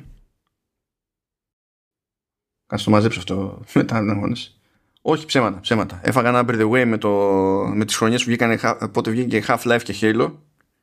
Αλλά όχι. Ε, μου είπες για Halo και ποιο άλλο τώρα; Χάθηκα τελείως. GTA 3. GTA 3. GTA 3. Είναι δύσκολο. Είναι, είναι δύσκολο. Νομίζω ότι μάλλον το GTA 3 νικάει γιατί δημιούργησε στην ουσία και ήταν η αφορμή μια εταιρεία να φτάσει σε επίπεδα ασύλληπτα η οποία ξεκίνησε και μας έφερε το online κομμάτι του GTA 5 εν τέλει και φτιάξε και το μοτίβο για τα open world πια ενώ το Halo μπορεί να έκανε αυτά που έκανε αλλά δεν ήταν το ίδιο παρθένος ο χώρος των shooters ας πούμε ακόμη και έτσι δηλαδή ενώ το open world ας πούμε ε, ε, ε πήρε γραμμή από το GTA 3 πραγματικό ναι, ναι. Ε, ναι, αυτό είναι και είναι GTA 3 8, μετά είναι Fortnite 7, 6 είναι ερωτομάτα, 5 Last of Us, Half-Life 2, Minecraft Breath of the Wild και Witcher 3. Και η λίστα παραπάνω, όταν έλεγες τα δικά σου, δηλαδή είπες πράγματα τα οποία, ε, δηλαδή ειδικά το Splinter Cell, το Chaos Theory, ε, παραμένει κλασικό και πολύ σημαντικό κομμάτι στα Action Adventures. Το Blacklist είναι καλύτερος παιχνίδι, αλλά η σημασία του είναι μηδαμινή σε σχέση με το Chaos Theory. Ε, και από θέμα cultural δηλαδή, το πώς το εξέλαβε η gaming κοινότητα και ε, το πώς ε, άλλαξε τον τρόπο που παίζει τα stealth. Ε, δεν, δεν μπόρεσα να το βάλω μέσα. Forza Horizon παραδείγματος χάρη, ε, ένα αρέσει πρέπει να μπει. Ε, που όπως τα έβαλες πολύ σωστά έκανες και ένα χρόνο, ας πούμε. FIFA έπρεπε να μπει ένα. Ε, αθλητική τίτλη έπρεπε να μπουν ένα. Έπρεπε να μπει το NBA, ας πούμε, του K το. Νομίζω το 12 ήταν το, το seminal κομμάτι. Ε, τα οποία ξέρεις, πήραν franchises από το 1 εκατομμύριο και το πήγαν στα 4 με τη μία. Αλλάζοντας στην ουσία, ξέρεις, όλο το, το sports κομμάτι. Αλλά είναι δύσκολο όταν κάνεις αυτό. Ε, να, να πεις 20 να τα βάλεις σε μια σειρά είναι δύσκολο να φτάσει στο νόημα. Δηλαδή τώρα έχω το Mass Effect 2 που είναι το 20, Resident Evil 4 19, Mario Odyssey παραδείγματος χάρη είναι κάτω από Bloodborne. Silent Hill 2 είναι πάνω από Mass Effect 2 και Resident Evil 4. Τώρα ε, αυτό, αυτό με το Bloodborne, γιατί αν θυμάμαι καλά, έχεις στη λίστα και το Dark Souls 2. Σωστά, ή το πρώτο Dark Souls. Ναι, το πρώτο Dark Souls το έχω 17 το Bloodborne, 16 Silent Hill 2, 15 Dark Souls. Μία θέση αυτό κάτω από το μυστήριο, δηλαδή σε παίρνει ναι. να κόψεις ένα από τα δύο. Ναι, είναι, είναι σωστό αυτό που λες. Είναι, είναι κάτι το οποίο το, το, το σκέφτομαι. Μία θέση που είχα μέσα και δεν, δεν θυμάμαι αν το είπες ή αν, το, ή αν όντως δεν το πιστεύεις. Είχα, νομίζω ήταν στο 18 στο 19 το Άικο. Το Ίκο. Και... Αυτό νομίζω δεν το έβαλα λόγω χρονολογίας. Γιατί ε. Ε, κατά τα άλλα έβαλα εδώ στο πρώτο πέρασμα το Shadow of the Colossus. Έτσι. Ναι, ναι, το Shadow of the Colossus επίσης είναι κάτι. Έπρεπε να, να σκεφτώ. Άικο ή Shadow of the Colossus όταν επέλεγα, ας πούμε. Είναι, είναι, ναι, είναι, δύσκολο. Είναι, είναι, ζώρικα αυτά, είναι, ναι. είναι, δύσκολο, δύσκολο. Αλλά το Bloodborne ναι, θα μπορούσε ίσως να βγει δεδομένου ότι το Dark Souls είναι στο 15, ας πούμε. Ε, Deus Ex πάνω από το Bioshock και κάτω από το Bioshock. Ε, αυτό, αυτό είναι αρρώστια τώρα. Παιδιά, δεν, δεν ξέρω αν το έχετε καταλάβει. Αυτό που, κάν, αυτό που κάνουμε τώρα, όλο αυτό που κάνουμε τώρα, στην πραγματικότητα, είναι για να σας δείξουμε το νέο αγαπημένο σας drinking game. Αλλά σε αντίθεση με εσάς είμαστε αναγκασμένοι να το κάνουμε sober. Για, για σας πλησιαζόμαστε τώρα. Απλά το ναι, λέω. Ναι. Συγγνώμη γιατί είναι, είναι οι αιμονές μου με αυτές οι ιστορικές λίστες και τα λοιπά. Μάλλον το ξέρει καλά δυστυχώς. Αλλά το, ε, το, το Bioshock είναι στο, στο 14 και το Deus Ex στο 13. Θεωρώ γενικά ότι το Deus Ex είναι πιο σημαντικό συνολικά από τον Bioshock. Ε, θεωρώ τον Bioshock όμως τόσο μοναδικό στην παρουσία του που δεν είμαι 100% σίγουρος αν, αν το θέλω κάτω ή πάνω. Ξέρεις τι σε σκίζει εκεί πέρα; Σε, σε σκίζει η, η περαιτέρω γνώση για, το, για ακόμη πιο πίσω χρονολογικά. Διότι ισχύει, ισχύει, αυτό είναι ισχύει, που σε σκίζει. Είναι Διότι αν πεις ότι τρα, ε, πατάνε σε μια γραμμή ε, Deus Ex και Bioshock και υπάρχει μια λογική σύνδεση και εξελικτικά ρε παιδί μου δεν γίνεται να ξεχάσεις μετά το system shock και αυτό είναι που σε, που σε σκίζει γιατί αν πεις ότι εγώ θα χρεώσω την απαρχή και την πραγματική βαρύτητα στο system shock ναι δεν έχει δουλειά το Bioshock εκεί Πρέπει να ε, ζυγίσω αλλιώς και τον Bioshock και τον Deus Ex μεταξύ τους αναγκαστικά. Ισχύει, ισχύει όπως, και το, όπως και το Thief. Ήταν το πρώτο, το βάζω παραπάνω το Deus Ex γιατί έχει το, ε, ε έχει το multi-storytelling. Οι διαφορετικές επιλογές στο RPG που είναι η πρώτη φορά που τις βλέπουμε στο έτσι. Θα έβαζες το Sims πάνω από το Wii Sports ή κάτω από το Wii Sports; Εγώ το έχω αυτή τη στιγμή 12 το Wii Sports και 11 το Sims. Θα έβαζα το Sims παρότι το σχένομαι, θα το έβαζα πάνω από Wii Sports. Γιατί okay. νομίζω ότι από άποψη επιρροής γενικότερα και διαχρονικότητας δεν συγκρίνεται. Και ειδικά το The ναι. Sims 2 ναι. Παιδιά έκοβε χρήμα για πολλά χρόνια. Ενώ το Sims το πρώτο δεν έμεινε, έμεινε 3-4 χρόνια στην αγορά. Το The Sims 2 έμεινε 500 χρόνια και έκοβε χρήμα. Ναι, ναι. Ωραία. Εντάξει, καλά, μια χαρά είναι λίστα. Μπορούμε να κάνουμε κι άλλες πολλές. Αλλά αυτά είναι. Βάλε άμα θέλεις και σημειώσει. Θα σου στείλω τα παιχνίδια να τα βάλεις αυτά και βάλε και τα δικά σου άλλα χρονιά άμα θέλεις. Άμα τα έχει για να μπορεί να τα δει ο, ο λαός. Ε, Οπότε, ναι. Εντάξει, κοίτα, μπορούμε να κάνουμε και άλλες συζητήσεις από αυτού του θέματος. Μη μου πεις, μη μου πεις, Ηλία, ότι μπορούμε να κάνουμε και άλλες συζητήσεις. λοιπόν, OK, okay, OK. Okay. Ε, λοιπόν, να είστε όλοι καλά. Φτάσαμε στο τέλος. Φιλιά πάρα πολλά. Μια χαρά ήταν η διάρκεια σήμερα του podcast. Δεν είχα παράπονο. Ω, από αλήθεια σε αλήθεια. Κουφάλα να σου φτιάξω. Αλήθεια, αλήθεια. Φιλιά καλά. Φιλιά πολλά. Γεια χαρά.